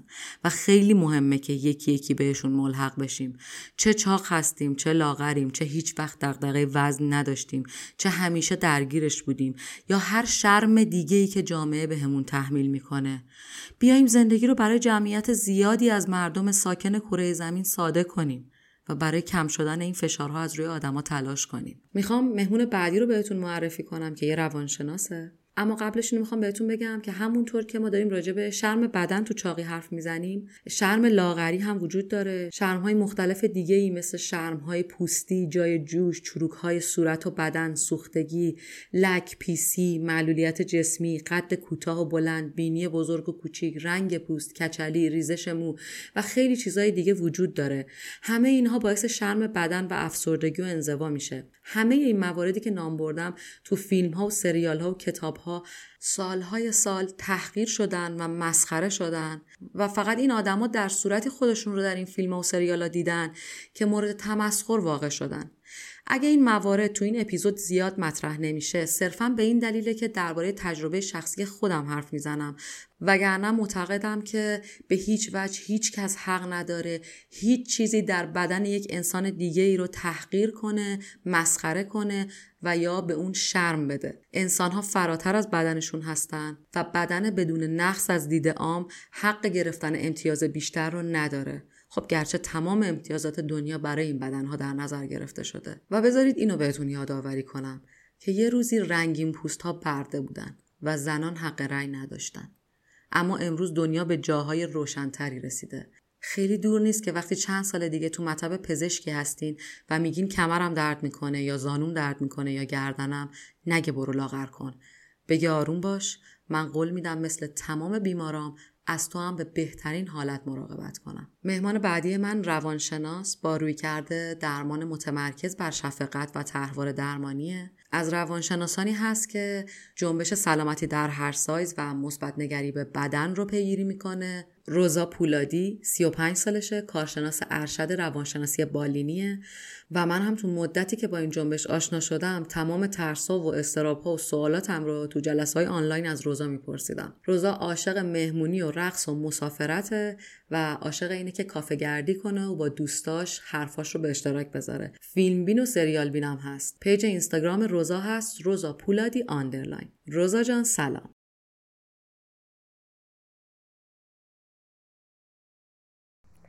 سلام به همگی من روزا هستم و خیلی خوشحالم که تو این قسمت پادکست در خدمت شما عزیزان هستم. خب اول می‌خوام صحبتم از داستان خودم شروع کنم. من از نه سالگی رژیم گرفتم. در واقع آقای دکتری برای من تشخیص این گذاشت که اضافه وزن دارم و به من رژیم داد. و از همون سن من احساس کردم که خب یه اشکالی دارم با بقیه بچه ها متفاوتم چرا بقیه رژیم نمی‌گیرم ولی من مجبورم رژیم بگیرم و این حس همیشه با من بود. و خب متاسفانه به خاطر رژیم من به عنوان یک بچه می‌رفتم یواشکی پرخوری می‌کردم چون خیلی نمیفهمیدم که باید دستورات رژیم رو رعایت کنم و همین پرخوری های یواشکی باعث می‌شد که من چاخترم بشم. و در نهایت به نوجوانی که رسیدم خب حساسیت بیشتری روی وزن و ظاهرم داشتم و همین باعث می‌شد که من یه دوره های رژیم بگیرم لاغرشم و یه دوره های چاقشم و می‌تونم بگم این داستان برای من حدود 20 سال ادامه داشت. و من در طی این سالها همش لاغر شدم چاق شدم رژیم گرفتم تمام تلاش خودم کردم ورزش های سخت کردم. و وقتی که می‌تونستم لاغرشم احساس خوبی نسبت به خودم داشتم فکر می‌کردم موفق شدم. و چون قاعدتا وزن برمیگشت و بدن من اون وزنی که از دست داده بود و برمیگردوند من احساس می‌کردم که خب من یه آدم شکست خوردم و تو این دوره ها با افسردگی و استراب دست و پنجه نرم می‌کردم. خب وارد روانشناسی که شدم متوجه شدم که اصلا نرمال نیست که این همه فضای ذهنی من درگیر این مسئله باشه. یعنی من ساعتهای زیادی از روز رو داشتم به این فکر می‌کردم که خب چقدر چاق شدم چقدر لاغر شدم چی خوردم اینی که خوردم چند کالری داشت چجوری این کالری رو بسوزونم؟ یا اگه رایت نکرده بودم اون اصولی که توی ذهنم داشتم از این ناراحت می‌شدم که خب حالا الان چند کالری خوردم یهویی می‌دیدم مثلا یک رو به بعد یه وعده غذایی دارم. فکر می‌کنم که وای من چی خوردم؟ چرا اینا رو خوردم؟ و اصلا تبدیل شده بود به یه جور وسواس فکری که من ساعتها از روزم و درگیرش بودم. و خب عملا من توی تلاش نافرجام برای لاغر شدن گیر کرده بودم. چون هر بار که وزنم کم می‌شد این وزن برمیگشت و من در واقع می‌تونم بگم توی باطلاق گیر کرده بودم که انگار نمی‌تونستم ازش بیام بیرون. و خب خدا رو شکر آشنایی با روانشناسی و پروسه تراپی به من کمک کرد که بفهمم اصلا در درون من چی میگذره که انقدر این مسئله برای من مهم و برجسته شده و من درگیرش شدم. خب حالا ببینیم ببینیم که چرا اصلا این اتفاق بر من افتاد و برای خیلی دیگه میافته. اول می‌خوام راجع به عزت نفس صحبت کنم. عزت نفس یعنی ارزیابی ما از خودمون. یعنی اینکه ساده بگم چقدر ما خودمون رو خوب می‌بینیم چقدر بد می‌بینیم چقدر احساس ارزشمندی می‌کنیم. و حالا این عزت نفس از کجا میاد؟ این با تجارب زیستی ما شکل می‌گیره. یعنی اینکه ما طی سالهای اولیه زندگی چه تجاربی داریم؟ خانواده مدرسه همسالان چه عکس عملی به ما نشون میدن؟ خیلی مهمه در واقع مهمه روی اینکه ما چه ارزیابی روی خودمون داریم. و اگه احساس کنیم که دیگران ما رو ارزشمند می‌بینن و به ما فیدبک های مثبت و خوبی میدن اون حس خوب رو نسبت به خودمون داریم. در واقع یه جورایی ما خودمون رو در آینه دیگران میسنجیم مخصوصا در آینه والدین و خواهر برادران خب حالا اگه ما به عنوان یه بچه تجارب رشدی جالبی نداشته باشیم و یک پدر مادر منتقد و سرزنشگر و سختگیر داشته باشیم یا توی فضای بزرگ شده باشیم که خیلی feedback مثبتی نگرفته باشیم از والدینمون از مدرسه از همسالان کم کم به این نتیجه می‌رسیم که من خوب نیستم من بدم. و در واقع احساس بیارزشی می‌کنم این داستان می‌تونه با داستانی و حسی که ما نسبت به بدنمون داریم کاملا connect باشه به دو طریق. یکی توی فرضیه اول اینه که خب من یه بچم که بدن نسبتا درشتی دارم یا حالا به نظر اطرافیان چاقم و این فیدبک رو از اطرافیان می‌گیرم که یک اشکالی دارم و باید خودم رو درست کنم. برای من بچه خیلی بین بدنم و اینکه کی هستم تفاوت قائل نیست. وقتی که من این برداشت رو از خودم داشته باشم که بدن بدی دارم تقریبا مساوی این برداشته که من بد هستم و نمی‌تونم خیلی بین بدنم و هویت اصلیم فاصله ای ایجاد کنم چون ذهن کودکانه من اینجوری کار نمی‌کنه.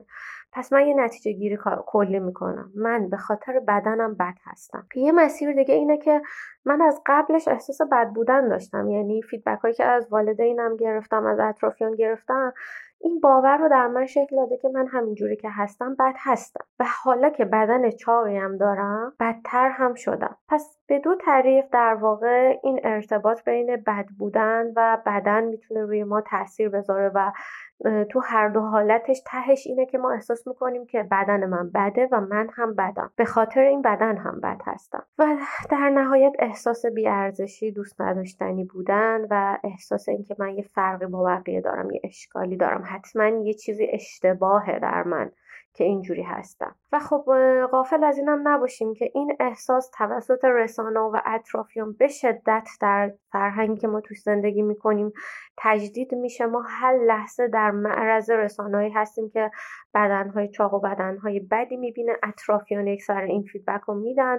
خود من واقعا قربانی شرم از بدن و بادی شیمینگ بودم و سالها اینو تجربه کردم و الان که به عنوان یک روانشناس برمیگردم اون تجربه نگاه می‌کنم واقعا دلم برای اون دختر کوچولویی میسوزه که احساس می‌کرد که چقدر بده چون چاقه و چقدر از دیگران متفاوته و باید خودش رو درست کنه باید یه راهی پیدا کنه که این لکه ننگ رو از روی خودش پاک کنه. نمیفهمیدم که این یک فرم بدنیه و این خیلی نرماله. خب حالا هم اکثر ما آدما به این نتیجه می‌رسیم که برای اینکه این احساس بدی که نسبت به خودمون داریم و جبران کنیم و احساس ارزشمندی کنیم بهتر بدن زیبایی داشته باشیم.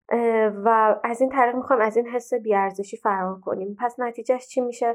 رژیم های متعدد ورزش های سنگین و در بدترین حالت اختلالات خوردن که اختلالات پیچیده روانشناسی هستن و همشون ریشه در همین احساس بیارزشی و در واقع بادی ایمیج یا تصویر بدنی مختل دارن. خب حالا یه موقعهایی هم موفق میشیم لاغر می‌کنیم موقتا حالمون خوب میشه. یه موقعی هم نمی‌تونیم و وقتهایی که نمی‌تونیم اون احساس بد بودن احساس بیارزشی می‌زنه بالا و ما رو در افسردگی و خیلی وقتا استراب فرو می‌بره. و این داستانیه که من و خیلی از زنهای دیگه تو این جامعه داریم متاسفانه آقایونم دارن. اضافه میشن صنعت فیتنس هم داره این احساس بد بودن رو با آقایون میده. ولی خب چیزی که خانوم ها در واقع شاید بگم قرن هاست تجربهش می‌کنن و در قرن اخیر به خاطر قدرتی که فضای مجازی داره و رسانه ها داره به بدترین حالت ممکن ما داریم اینو تجربه می‌کنیم.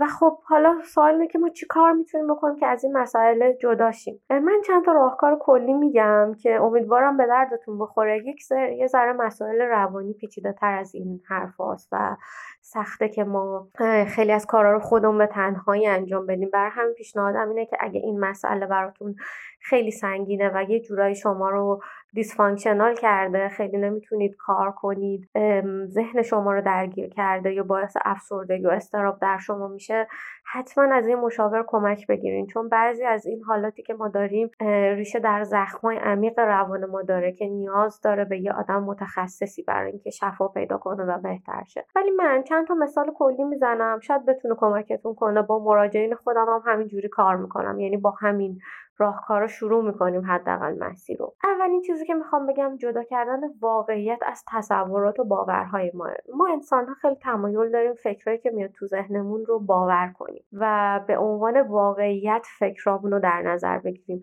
خیلی کم پیش میاد به این فکر کنیم که خب این باوری که من دارم این فکری که من دارم آیا واقعا ریشه در واقعیت داره یا فقط تصورات ذهنی منه؟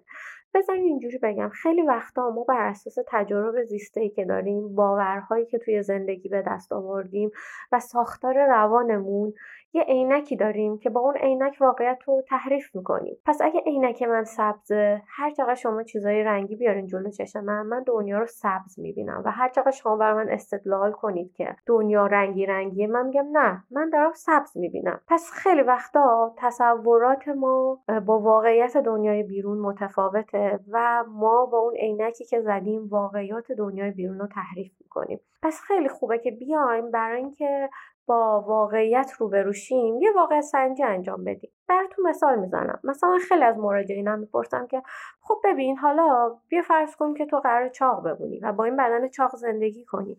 اگه چاق باشی چی میشه؟ درسته خیلی از آدما این نگرانی دارن که خب زیبا نیستم یا مثلا مورد تایید نیستم. خیلی چیزهای معمولی رو ممکنه بگین. ولی معمولا وقتی من دقیق میشم و بیشتر کنکاش می‌کنم متوجه میشم که ترس های ما ترس های عمیق تریه ترس های اساسی تریه من معمولا توی سوال هم در نهایت به اینا می‌رسم. این حرف رو از مراجعینم میشنوم.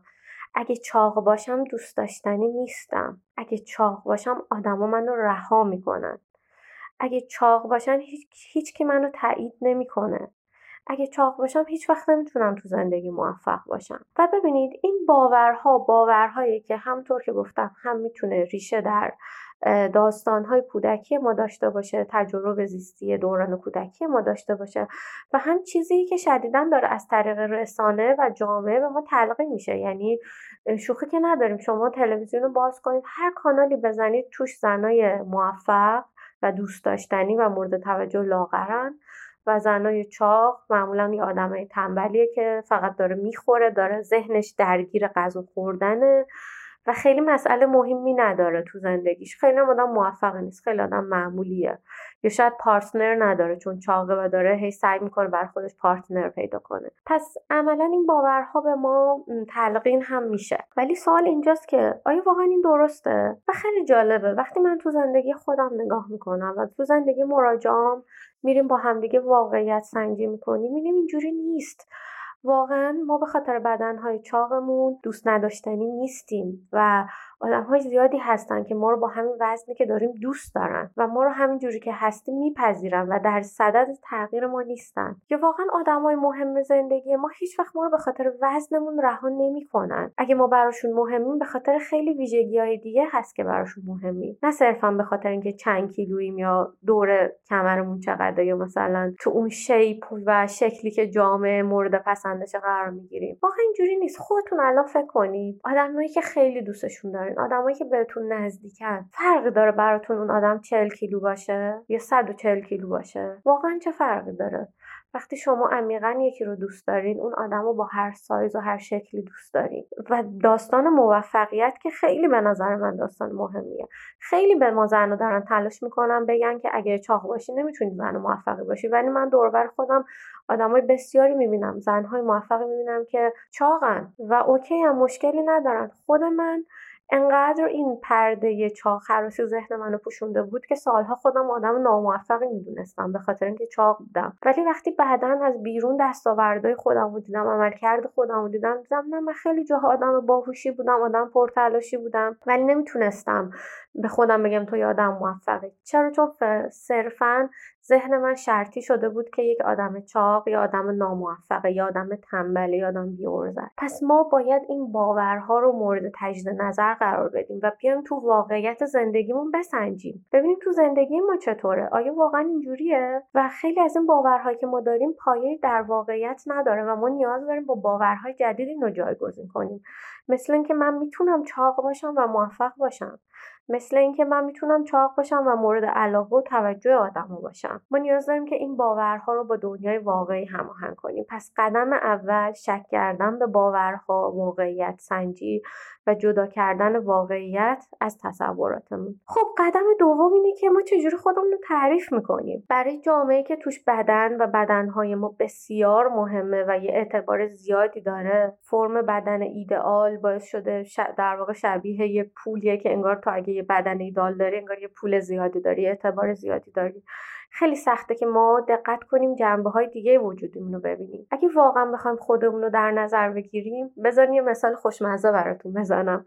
اگه فرض کنیم ما شبیه یه کیک شکلاتی خوشمزه هستیم ظاهر ما فقط یه قاچ از این کیکه. شاید یه قاچ خیلی کوچیک حتی. ما خیلی جنبه های دیگه داریم. ما خیلی ابعاد وجودی دیگه داریم. ظاهر ما به عنوان یک انسان فقط یکی از این قاچ هاست ما خیلی قاچ های خوشمزه دیگه هم داریم. و وقتی من دارم خودم تعریف می‌کنم. وقتی دارم خودم رو ارزیابی می‌کنم چقدر خوبه که بیام خودم رو فراتر از این یک دونه قاچ یا بدنم ببینم. ببینم که من کیم من چیم من دارم برای خودم و بقیه انسان ها چی کار می‌کنم. من چه چیزای خوب دیگه ای دارم؟ من چه ابعاد شخصیتی دیگه ای دارم؟ من خیلی فراتر از این بدن هستم و ارزش من فقط در این بدن خلاصه نمیشه. در یک کلام بیایم میزان ارزشمندیمون رو از بدنمون جدا کنیم. ما به خاطر بدنمون ارزشمندی و بیارزش نمیشیم. ما خیلی فراتر از بدنمون هستیم و بدن ما همه هویت ما نیست. و ما بیایم این یه تمرین خوبیه. می‌تونید تو خونه این قاچ کیک رو در واقع این کیک رو روی کاغذ بکشین و این قاچا رو درست کنید و ببینید این قاچای مثلثی ببینید هر کدومشون چه چیزی از شخصیت شماست. یکیشو بذارین بدن و ظاهر من. ولی ببینید ابعاد دیگه وجودی خودتون رو ببینید و انقدر خودتون رو تو بدنتون خلاصه نکنید. و از همه مهمتر باز هم تاکید می‌کنم ارزشمندی خودتون رو از بدنتون جدا کنید. بدن شما شما رو آدم ارزشمندی و بیارزشی نمی‌کنه. یه چیز کار دیگه که به نظرم خیلی خوبه اینه که ما ارزش های خودمون رو تو زندگی بدونیم چیه. یعنی من بدونم که به عنوان یک انسان چه چیزهایی بر من مهمه و در راستای چه ارزش هایی می‌خوام حرکت کنم؟ آیا بدن زیبا داشتن مهمترین ارزش منه؟ یا خیلی چیزهای دیگه می‌تونه ارزش من باشه؟ مثلا برای خود من یه شهروند مفید بودن جزء یکی از ارزش های مهم زندگیمه. ببینیم ببینیم که واقعا آیا توی این زندگی 70 80 ساله که ما داریم می‌خوایم یکی از مهمترین اهداف زندگی و یکی از مهمترین ارزش های زندگیمون لاغر بودن و بدن زیبا باشه؟ آیا می‌خوایم انرژیمون و وقتمون و تمام فضای ذهنمون رو صرف این کنیم یا خیلی چیزای دیگه هست که ما می‌تونیم تو زندگی بهش برسیم. و البته من باز هم تاکید می‌کنم بدن زیبا رو از بدن سالم جدا می‌کنم چون یکی از ارزش های من داشتن بدن سالمه. ولی لزوما بدن سالم به معنی بدن لاغر نیست. مطمئنم که تو قسمت های دیگه پادکست راجع به این قضیه شنیدیم خب پس بیایم یه لیست ارزشی بنویسیم و ببینیم که واقعا من به عنوان یک انسان در زندگی چقدر برام مهمه و چقدر ارزشه که یک بدن لاغر داشته باشم. و نکته سوم که بذار نکته آسونی میاد ولی به شدت سخته دوست داشتن خودمونه. و این کار خیلی کار سختی. دوست داشتن بدون قید و شرط خودمون. ببینید ما شرطی شدیم به اینکه خودمون رو با قید و شرط دوست داشته باشیم. اصلا فرهنگ ما خیلی تنفر از خود رو ترویج میده. انگار یه جور فضیلته که تو به خودت سخت بگیری با خودت حال نکنی همش و تصور پشت این باور اینه که تو اگه به خود سخت بگیری و به خودت اعتبار ندی و اگه جورایی از خودت بدت بیاد باعث میشه رشد باعث میشه که رشد کنی و موفق شی. ولی کاملا برعکس اینه. ما از چیزی که دوستش نداریم مراقبت نمی کنیم پس وقتی من از خودم متنفرم با خودم بدم از بدنم متنفرم من در جهت رشد و پیشرفت خودم حرکت نمی کنم چرا باید به خودم اهمیت بدم؟ وقتی این همچین نگاهی رو دارم نسبت به خودم. تصور کنید اگه یه آدمی تو زندگی شما باشه که شما ازش بدتون بیاد باش حال نکنید براتون موجود بدی باشه آیا براش کاری می‌کنید کمکش می‌کنید؟ برای آیندهش برنامه ریزی می‌کنید؟ نه. ولی ما آموزش دیدیم که با خودمون خوب نباشیم خودمون رو دوست نداشته باشیم و از همه بدتر اینکه بدنمون هم دوست نداشته باشیم در ادامه این دوست نداشتن خودمون. و من فکر می‌کنم که ما باید کلا داستان رو برعکس کنیم. یعنی یاد بگیریم که خودمون رو بدون قید و شرط دوست داشته باشیم. یاد بگیریم که بدنمون رو بدون قید و شرط دوست داشته باشیم و با خودمون مهربون باشیم. وقتی که خودمون رو دوست داریم به خودمون اجازه حیات میدیم به خودمون اجازه رشد میدیم. و در واقع از خودمون مراقبت می‌کنیم. پس دوست داشتن خودمون که دوست داشتن بدنمون بخشی از این دوست داشتن خودمونه یکی از کارهایی که شاید به نظر آسون بیاد ولی کار سختیه و من پیشنهادم اینه که بعضی از شما عزیزان اگه نمی‌تونید به تنها این کار کنید حتما می‌تونید از یه مشاور تو این مسیر کمک بگیرید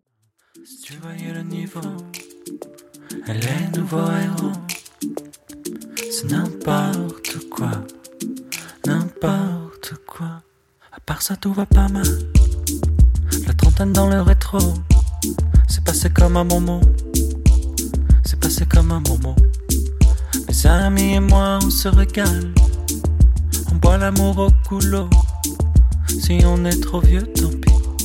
Sugar, sugar, daddy. J'ai moins peur de la mort que d'allumer la télé. J'aurais jamais d'accord avec mes frères, je suis désolé. Si on vient pas à Noël, ne prends pas vraiment pour toi. Dis à papa qu'elle est belle, qu'elle s'appelle Lola.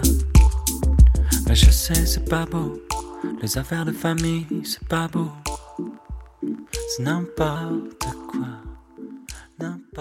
من از روزای تشکر باید بکنم به خاطر اینکه درگیر کرونا بود. نفس یاری نمی‌کرد اما تمام سعیش کرد که منو تو این اپیزود تنها نذاره. اتفاقی که تو این یک سال برای من افتاد خلاصش اینه که یاد گرفتم بیماری های مختلف جسمی و روحی رو بیشتر بشناسم. تغذیه شهودی رو یاد بگیرم. رابطه مختل شدن با ورزش رو که ازش فقط به عنوان شکنجه استفاده می‌کردم تصیح کنم و تحرک روزانم رو به قصد خوب شدن حال و احوالم انتخاب کنم نه کالری سوزی. چیزی که این جنبش به من یاد داد یکی از چیزهای جذابش این بود که با ورزش دوست بشم. من تا یاد دارم ورزش رو به عنوان یک شکنجه برای سوختن کالری هام استفاده می کردم یاد گرفتم که ورزش یا اصلا تحرک هر تحرکی که ضربان رو بالا می‌بره و از جایی که نشستی بلندت می‌کنه می‌تونه چقدر دوست داشتنی باشه و می‌تونه چقدر حال آدم رو خوب کنه. قرار نیست همیشه شما کالری سوزی کنی قرار نیست همیشه ساعت کالری شمار دستت باشه که بشماری ببینی او امروز به حد نصاب دیروز نرسیدم پس خب یه ذره بیشتر خودم رو زجر بدم. نه قرار از تحرک لذت ببری و شاد یاد گرفتم که به تفکرم به باورم به چشمهام که دارن می‌بینن یاد بدم هر آدمی فراتر از بدنشه.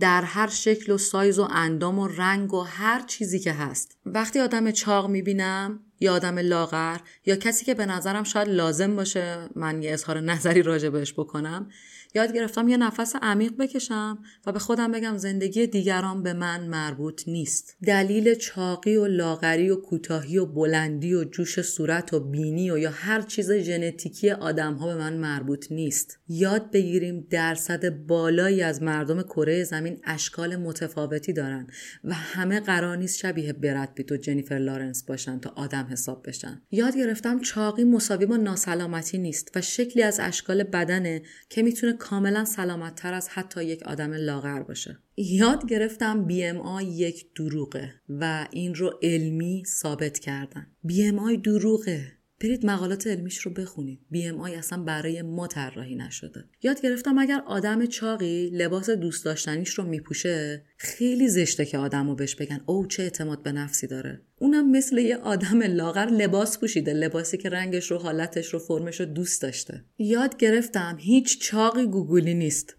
و هیچ آدم چاقی دوست نداره موضوع شوخی و خنده جمع باشه و بدنش دستمایه مسخره بازی و شادی جمع قرار بگیره. یاد گرفتم هر آدمی اولین کسیه که خودش رو تو آینه می‌بینه. پس خودش در جریان مسائل مربوط به بدنش هست. یاد گرفتم فقط عیوبی رو می‌تونم به دوستی بگم که در لحظه بتونه برطرفش کنه. مثل اینکه رژت مالیده شده به دندونت یا لباست خاکی شده یا لباست بد ایستاده. من حق ندارم درباره چیزی که در لحظه امکان تغییر نداره نظر بدم یاد گرفتم تصاویر در همه مدیوم های ارتباط جمعی از اینستاگرام گرفته تا فیلم و سریال و برنامه های تلویزیونی تحت شدیدترین فشارهای چاق حراسانه هستند. یاد گرفتم به خاطر انعکاس تصاویر درصد کوچیکی از زیبارویان که دنیا نشونمون میده فراموش نکنم درصد بزرگی در جهان شکلهای دیگه ای دارن. سعی کردم نماینده های تصویری خودم رو پیدا کنم و صفحات یا برنامه ها یا تصاویری که به من چراغ خطر چاق رو نشون میدن بلاک کنم. سعی کردم از آدم های قضاوتگر و سرزنشگر و چاق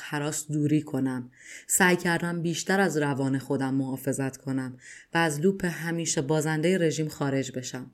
همه اینه که دارم بهتون میگم خیلی خیلی خیلی سخته.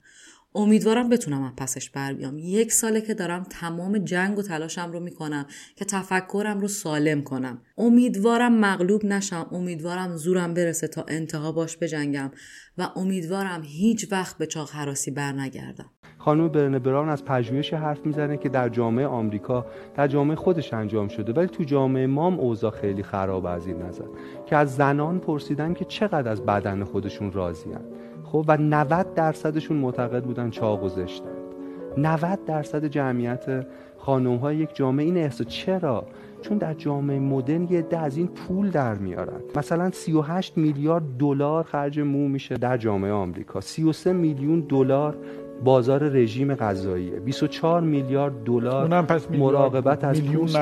نه میلیارد. عددا خیلی ترسناک داره 18 میلیارد دلار حجم بازار لوازم آرایشی و 13 میلیارد دلار جراحی زیبایی. در جامعه ما مینا زیاده. من می‌خوام بگم کی از شرم ما سود می‌بره؟ سوال مهمیه. باید بدونیم اینکه ما هرگز از خودمون راضی نیستیم. باعث میشه که حساب کی پرشه. برای کی اسمس واریز بره؟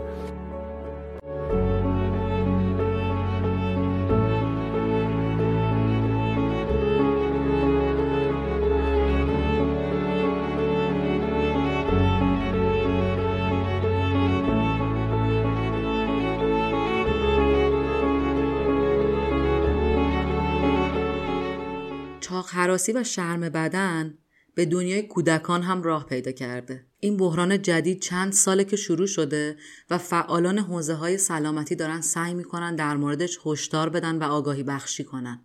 سن چاق حراسی به زیر چهار سالگی رسیده.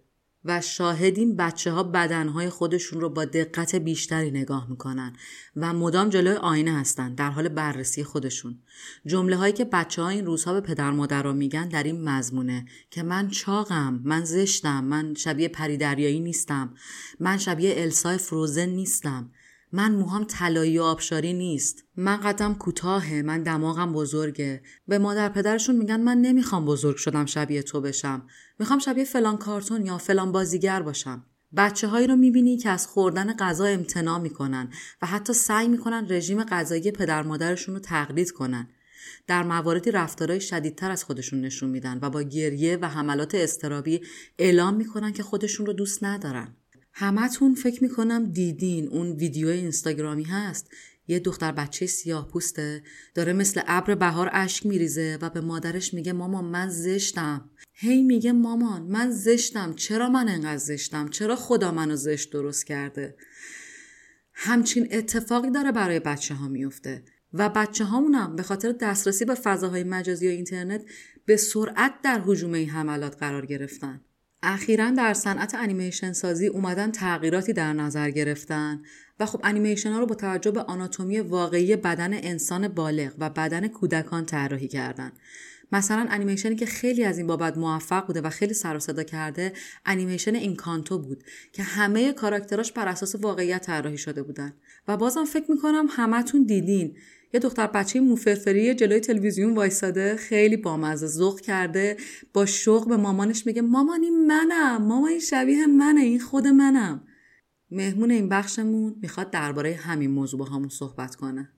محشید فنودی 27 سالشه کارشناس ارشد روانشناسی بالینی کودکان و جوانه. در زمینه همین جنبش بادی پازیتیویتی و سلامتی در هر سایز کار می‌کنه. و یه پادکست هم داره به اسم body positivity with moonlight. مهشید تو page اینستاگرامش هم در زمینه روانشناسی کودک و نوجوان فعالیت داره که آدرس page ش هم هست body posi moonlight. مهشید عاشق پیانو و بافتنیه و همینطور فیلم های علمی تخیلی. اگر بخوام از چاق هراسی و نارضایتی از بدن در بچه ها بگم باید بگم که بچه ها اصلا از این مسئله مستثنا نیستن و حتی خیلی آسیب پذیرن در قبال یادگیری این نگرش ها از بزرگترها و رسانه. همین اول می‌خوام چند تا آمار بدم که توجهمون بیشتر به جدیت این مسئله جلب بشه. تا همین چند سال پیش باور بر این بود که فقط دخترهای نوجوان هستن که از بدنشون ناراضیان و نسبت به چاقی دیدگاه بدی دارن. ولی امروز تحقیقات جدید دیدن که سن این درگیری خیلی پایین تره و البته پسرها رو هم شامل میشه. یعنی حتی گزارش شده که تا 70 درصد از بچه های زیر 6 سال می‌خوان لاغرتر بشن و حدود 50 درصد از بچه های 6 تا 12 سال لاقل از یه چیزی در بدنشون ناراضیان و می‌خوان تغییرش بدن. من توی یه تتاکی شنیدم که یه عده زیادی از بچه های فکر می‌کنم پنج ساله گفتن که حاضرن یه دستشون رو از دست بدن ولی چاق نشن. متاسفانه منبع رو پیدا نکردم که بتونم عدد دقیق رو بگم ولی به هر حال چنین تفکری در بچه هایی که انقدر کوچیکن خیلی ناراحت کننده است. من خودم یه تحقیقی انجام دادم برای پایان نامم که توش به بچه های ابتدایی هفت عکس نشون دادم که یه طیف بدنی بود از خیلی لاغر تا خیلی چاق. ازشون پرسیدم که خودشون رو شبیه کدوم می‌دونن می‌خوان شبیه کدوم باشن و شبیه کدوم اصلا نمی‌خوان باشن. علیرغم اینکه ما فکر می‌کنیم بچه ها اصلا درگیر این چیزا نیستن من دیدم که تقریبا 60 درصد از بچه ها ناراضی بودن از بدنشون که برم خیلی شوکه کننده بود. و از این بین بیشتر از 40 درصد می‌خواستن لاغرتر بشن و حدود 20 درصد هم می‌خواستن چاقتر بشن. نتیجه بعدی این بود که 25 درصد از دخترها بدن ایدالشون لاغرترین بدن بود. در واقع این لاغرترین بدن محبوب ترین بود بین دخترها و این در حالی بود که بدن ایدئال پسرها دقیقا بدن متوسط بود که 44 درصد انتخابش کرده بودند. ناراحت کننده ترین قسمتش برای خود من این بود که 88 درصد از بچه ها چاق ترین بدن رو انتخاب کردن به عنوان بدنی که اصلا نمی‌خواستن شبیهش باشن. و دلیل ناراحت کننده بودنش این بود که خب ما می‌تونیم تصور کنیم که این بچه ها نسبت به همکلاسی های چاق خودشون چه نگرش هایی رو دارن و چه تأثیری روی زندگی اونها می‌ذارن. مسئله اینجاست که تحقیقات نشون میدن بچه ها از سه سالگی تفاوت بین گروه های نژادی و جنسیتی رو ازش آگاه میشن و کم کم با بعضی از گروه ها بیشتر همانندسازی می‌کنن که این باعث میشه طبیعتا یه سری ترجیحات نگرشی و رفتاری خاصی رو نسبت به اون گروه هایی که فکر می‌کنن شبیهشون هستن نشون بدن. وزن هم کم کم اضافه میشه به این ویژگی ها منتها میگن که پیش داوری بچه ها توی 5 تا 7 سالگی به اوج خودش می‌رسه و بعد کاهش پیدا می‌کنه. یعنی به مرور دیدگاه بچه ها نسبت به بچه های غیر همجنس خودشون و اونایی که یه نژاد دیگه دارن یا توان خواهن بهتر میشه و بچه ها می‌فهمن که این ویژگی ها غیر عمدی پس پیشتاوریشون رو می‌ذارن کنار. منتها جالب اینجاست که برای این نگرش نسبت به چاقی و چاق حراسی این مسئله نه تنها بهتر نمیشه بلکه نگرش منفی حتی شدیدتر میشه. و یه دلیلش شاید اینه که توی فرهنگ رژیم که قرار این رژیم ها و محصولات لاغری فروخته بشن چاقی به عنوان یه مسئله قابل کنترل معرفی میشه. برای همین بچه ها به مرور زمان اتفاقا تصورات بدتری رو نسبت به چاقی در ذهنشون شکل میدن. در گذر زمان حتی اگر هم تغییری اتفاق بیفته در این نگرش بچه ها نسبت به چاقی فقط اینه که بعضی از ویژگی هایی که کاملا نامرتبط با چاقی مثل مهارت تحصیلی و هنری اونها از بحث چاقی جدا میشن وگرنه چاق حراسی در زمینه های مربوط به سلامتی و روابط اجتماعی همچنان حفظ میشه در بچه ها این روند شکلگیری و مسیر رشدی پیشداوری ها در بچه ها خیلی هم با کلیشه های جنسیتی همسوه به خاطر اینکه دخترها که همیشه بهشون گفته شده باید فضای کمتری رو در جامعه اشغال کنن چاقی رو بدتر می‌دونن در حالی که پسرها علیرغم اینکه اونا هم چاقی رو بد می‌دونن ولی نقص در توانایی فیزیکی رو بدتر می‌دونن.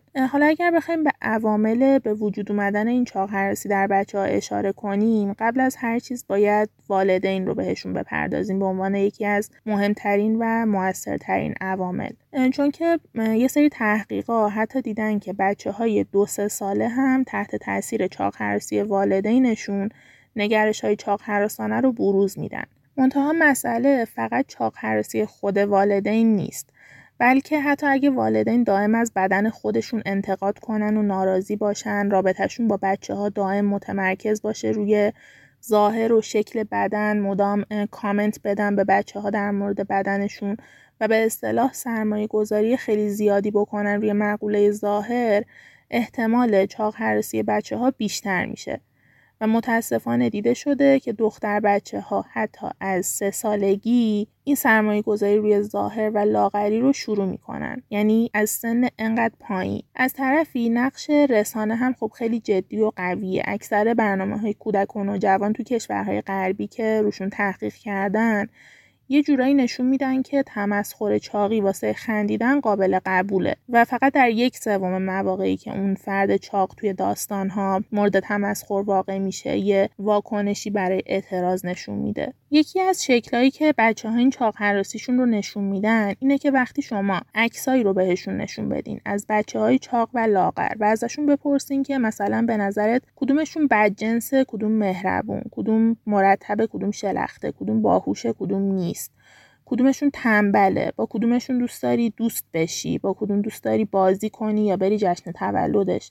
و سوالای این چنینی که نگرش بچه ها رو میسنجن می‌بینین که اکثرشون اون ویژگی های منفی رو ربط میدن به چاقی. و سعی می‌کنن که توی موقعیت های فرضی اجتماعی از بچه های چاق اجتناب کنن. البته اینم باید در نظر بگیریم که وقتی بچه ها یا حتی ما بزرگترها عقیده واقعیمون درباره آدم های چاق رو آشکارا به زبون نمیاریم توی ذهنمون همچنان یه سری ویژگی های منفی رو با چاقی هم بسته می‌کنیم. همچنان اکثرمون چاقی رو بد و لاغری رو خوب می‌دونیم چون که این باورها خیلی عمیق شدن توی ذهن ما و اتفاقا آمار این نگرش های پنهان خیلی بیشتر از نوع آشکاره. و اینا به خاطر اینه که از همون بچگی دائم این چیزها رو توی گوش ما خوندن که چاقی خوب نیست و مادر هزار تا بیماری و لاغری و کاهش وزن همیشه خوبن. و این باعث شده که ما هیچ وقت از بدنهامون نتونیم راضی باشیم. و دقیقا همین منجر میشه به اینکه بچه ها وقتی وارد جامعه میشن چاق رو نسبت به بقیه هم بروز بدن. چون چیزی رو بروز میدن که درباره بدن خودشون یاد گرفتن. و چیزی که درباره بدن خودشون یاد گرفتن اینه که دائم باید مثل بزرگترها غذاشون رو محدود کنن تا بدنشون کوچیکتر بشه.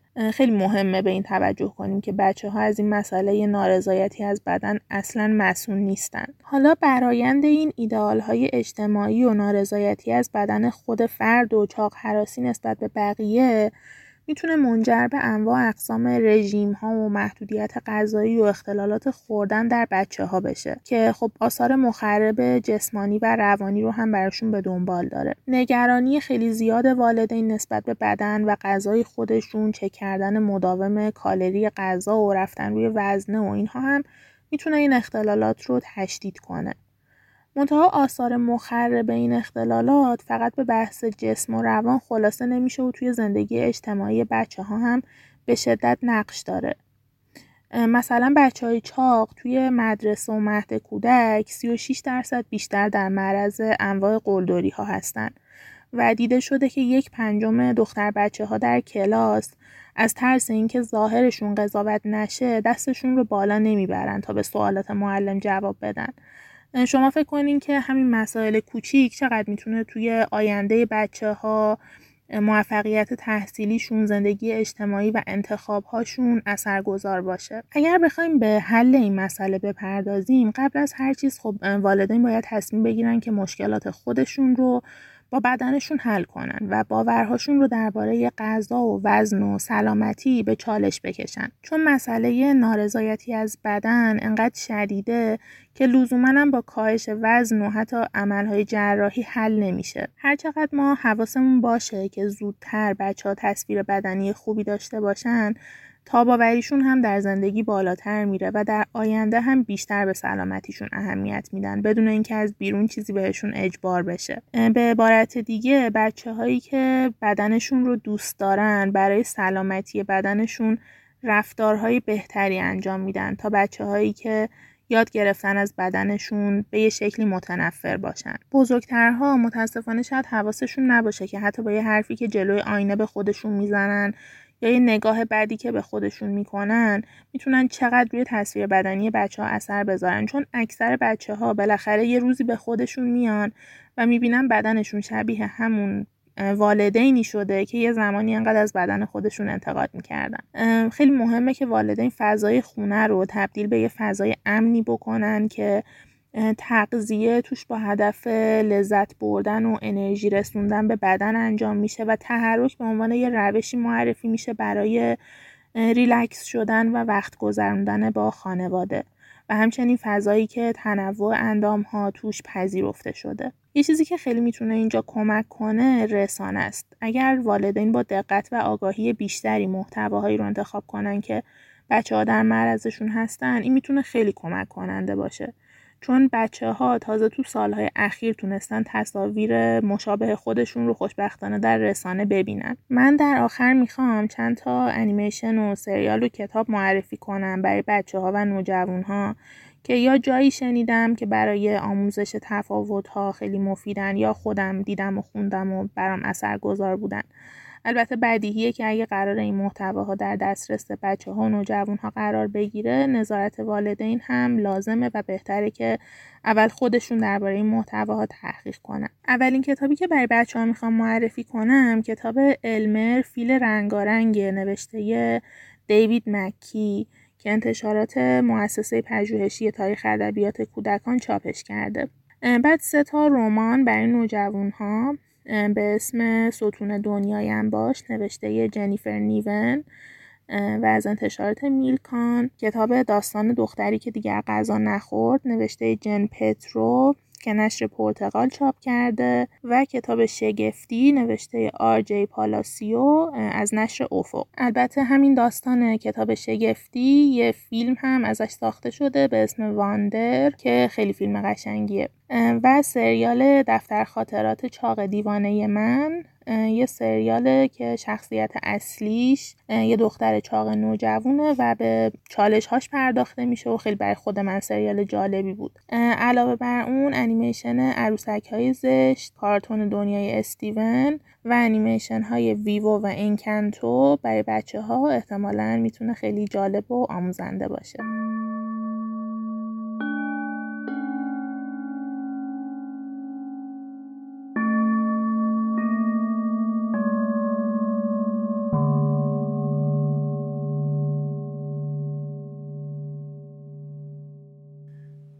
تو این اپیزود اسم فیلم و سریال و کتاب خیلی زیاد اومده. من تمام سعیم رو می‌کنم که همه اسامی که توسط مهمونا آورده شد رو تو توضیحات پادکست بنویسم. چه چاخراس باشیم چه نباشیم. چه یاد گرفته باشیم آدمها رو در هر شکل و سایز بپذیریم چه نه. قبول داریم تفکری که صنعت فیلمسازی جهان رو شکل داده چاخراسان است. حتی فراتر از اون یه جورایی پرستش بازیگران زیبارو یا زیبا اندامه شخصیت های محبوب و اصلی همه فیلم ها و سریال ها دختران و پسران خوشچهره و خوشاندامن.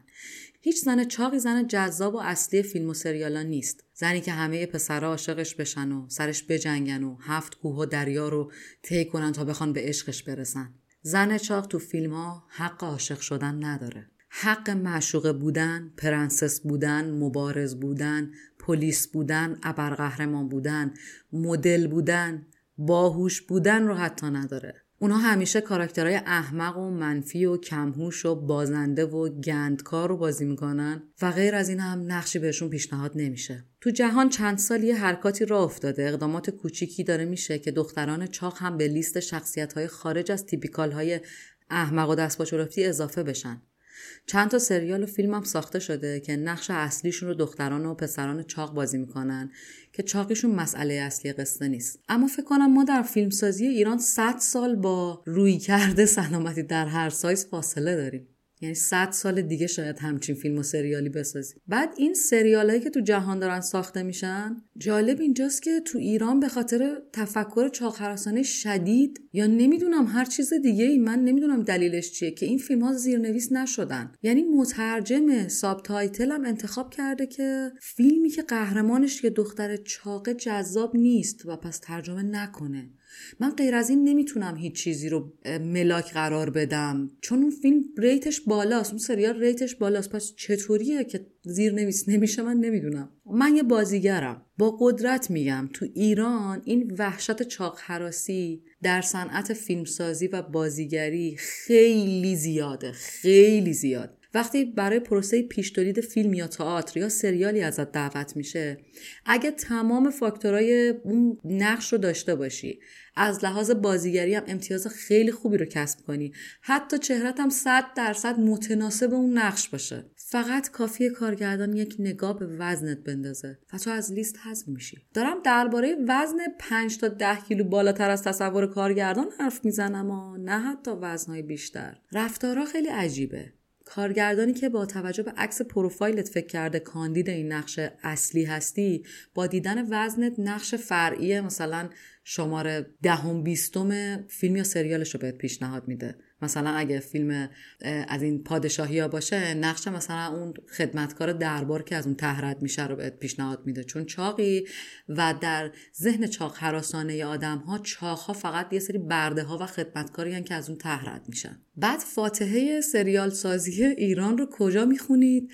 اونجایی که سریال ساخته میشه. راجع به اصری از ایران که زنهای زیبا چاق بودن بعد بازیگرانی که برای این نقش انتخاب میشن باز هم زنای لاغر و ماه پیکر و معروف بین بازیگرای ایرانی هن. عجیب نیست؟ شاید واقعا کارگردان هم به این فکر می‌کنه که ذهن بیننده ایرانی تحمل دیدن یک زن چاق به عنوان زن زیبا رو نداره یه سریال باحال من دیدم به اسم سریال شریل خیلی ساده بدون احساسی کردن مخاطب از روزمرگی های زندگی یه دختری میگه که تو یک شرکت کار می‌کنه یک دوست پسری داره یه خونه مشترک با دوست صمیمیش داره یه سگ داره مثل همه صبح میره سر کار یه زندگی کاملا عادی داره. فقط فرقش با بقیه آدم اینه که در بدن بزرگتری زندگی می‌کنه. مشکلات و دردسرها و فشارهایی که فقط برای روتین نرمال زندگیش این دختر تحمل می‌کنه انقدر تو این سریال خوشگل گفته شده. انقدر شکمون می‌کنه انقدر شرمندمون می‌کنه انقدر گاهی عصبانی و ناراحتمون می‌کنه که به نظرم یک آینه تمام نماست از زندگی یه آدمی که وزنش با کلیشه های نرمال جامعه فرق داره. در بدنی بزرگتر زندگی می‌کنه. این سریال همون سریالی که یکی از همون سریال که گفتم که با اینکه ریت خوبی داره ولی به صلاح دید مترجم زیرنویس نشده. یعنی یه یعنی یه season ش زیرنویس شده season یکش و بقیه season ها دیگه زیرنویس نداره. من خواهش می‌کنم ازتون. اگر مترجم هستین دارین این اپیزود رو گوش می‌دید یا دوست مترجم دارید واقعا درخواست می‌کنم این سریال رو زیرنویس کنید. به نظرم هم اگر می‌خواین برای اولین بار با رویکردتون در مورد چاقی نکوهی روبرو بشین و عوضش کنید این سریال رو ببینید. از کتابم اگه بخوام بهتون بگم جدا از کتابایی که مهمونا گفتن فقط در این زمینه دو تا کتاب در ایران ترجمه شدن که البته کتاب های اساسی و بیسیک این جنبش هم نیستن. ولی خب همین کتابایی هم که ترجمه شدن جای شکرش باقی کمک زیادی در روشنگری می‌کنه. یکی اسمش هست چیزهایی که هیچ کس به دختران چاق نخواهد گفت. نوشته جس بیکر ترجمه آرزو قبادی. یه چیز خندهدار راجع به این مواجهه من با این کتاب بگم. من رفتم این کتاب رو در واقع خرید اینترنتی انجام بدم و دانلودش کنم و با یک چیز احمقانه ای مواجه شدم که اتفاقا استوریش هم کردم. حالا اون که اسم کتاب رو تو سایت قرار داده و حالا بر اساس ذهنیت خودش می‌خواد یه موضوعی رو بنویسه موضوع کتاب رو نوشته بود درباره معضلات زنان دارای اضافه وزن. انقدر عصبانی شدم. اصلا نمی‌دونستم باید چه عکس العملی نشون بدم. کتاب راجب بدن دوستیه راجب تفکر سلامتی در هر سایز راجب آشتی با بدن راجب پذیرش و عشق به هر بدن در هر سایزی. من دوستمون اومده موضوعش رو در سایت زده. معضلات بدن زنان دارای اضافه وزن. واقعا مسخره است. یه کتاب دیگه هم هست به اسم گرسنگی نوشته روکسانگی ترجمه نیوشا صدر که هر دوتا این کتاب ها نسخه اینترنتیشون هم در فیدیبو و تاخچه هست. و اگرم خواستین نسخه اینترنتی کتاب هایی که به انگلیسی نوشته شدن و ترجمه فارسی ندارن رو پیدا کنین فکر می‌کنم کیمیا تو پیجش خیلی خوب راهنمایی کرده که چطور می‌تونید بهشون دسترسی داشته باشید. خب این اپیزود داره تموم میشه. ممنونم که دکمه های قضاوت ذهنتون رو تا این لحظه خاموش نگه داشتین. گوش کردین. حرفای من تو این اپیزود ماجرای مواجهه خودم با جنبشی بود که زندگیم رو عوض کرد. با کیفیت تر کرد و منو از استرس و استراب خالی کرد. حواسم رو به کیفیت زندگی جمع کرد. من این اپیزود رو ساختم که بگم این چیزی بود که منو نجات داد و شاید راه نجات شما هم همین باشه. در نهایت اختیار بدن و تفکر شما با خودتونه. شما خودتونید که تصمیم می‌گیرید در مدت زمان حیاتتون چطور با بدن و روانتون برخورد کنید. آخر اسفند نزدیک تولدمه. از تولد پارسالم تا امسال با این آگاهی جدید زندگیم عوض شده. و یه جورایی دوباره متولد شدم. خواهشم ازتون اینه عید در پیشه عید نوروز و خوشحالی های سال نو رو به خودتون زهرمار نکنید. از زندگی لذت ببرید. اون چیزی که خوشتون اومد دلتون خواست رو نوش جان کنید. بدنتون رو به نسیم بهاری بسپرید. به نظام طبیعت، نظامی که در سلول سلول بدنهای ما جاری اعتماد کنید. این اپیزود رو برای دوستان چاق و چاق حراستون بفرستید. منتظر نظراتون هستم. نوروزتون شاد مراقب خودتون باشید تا سال بعد بدرود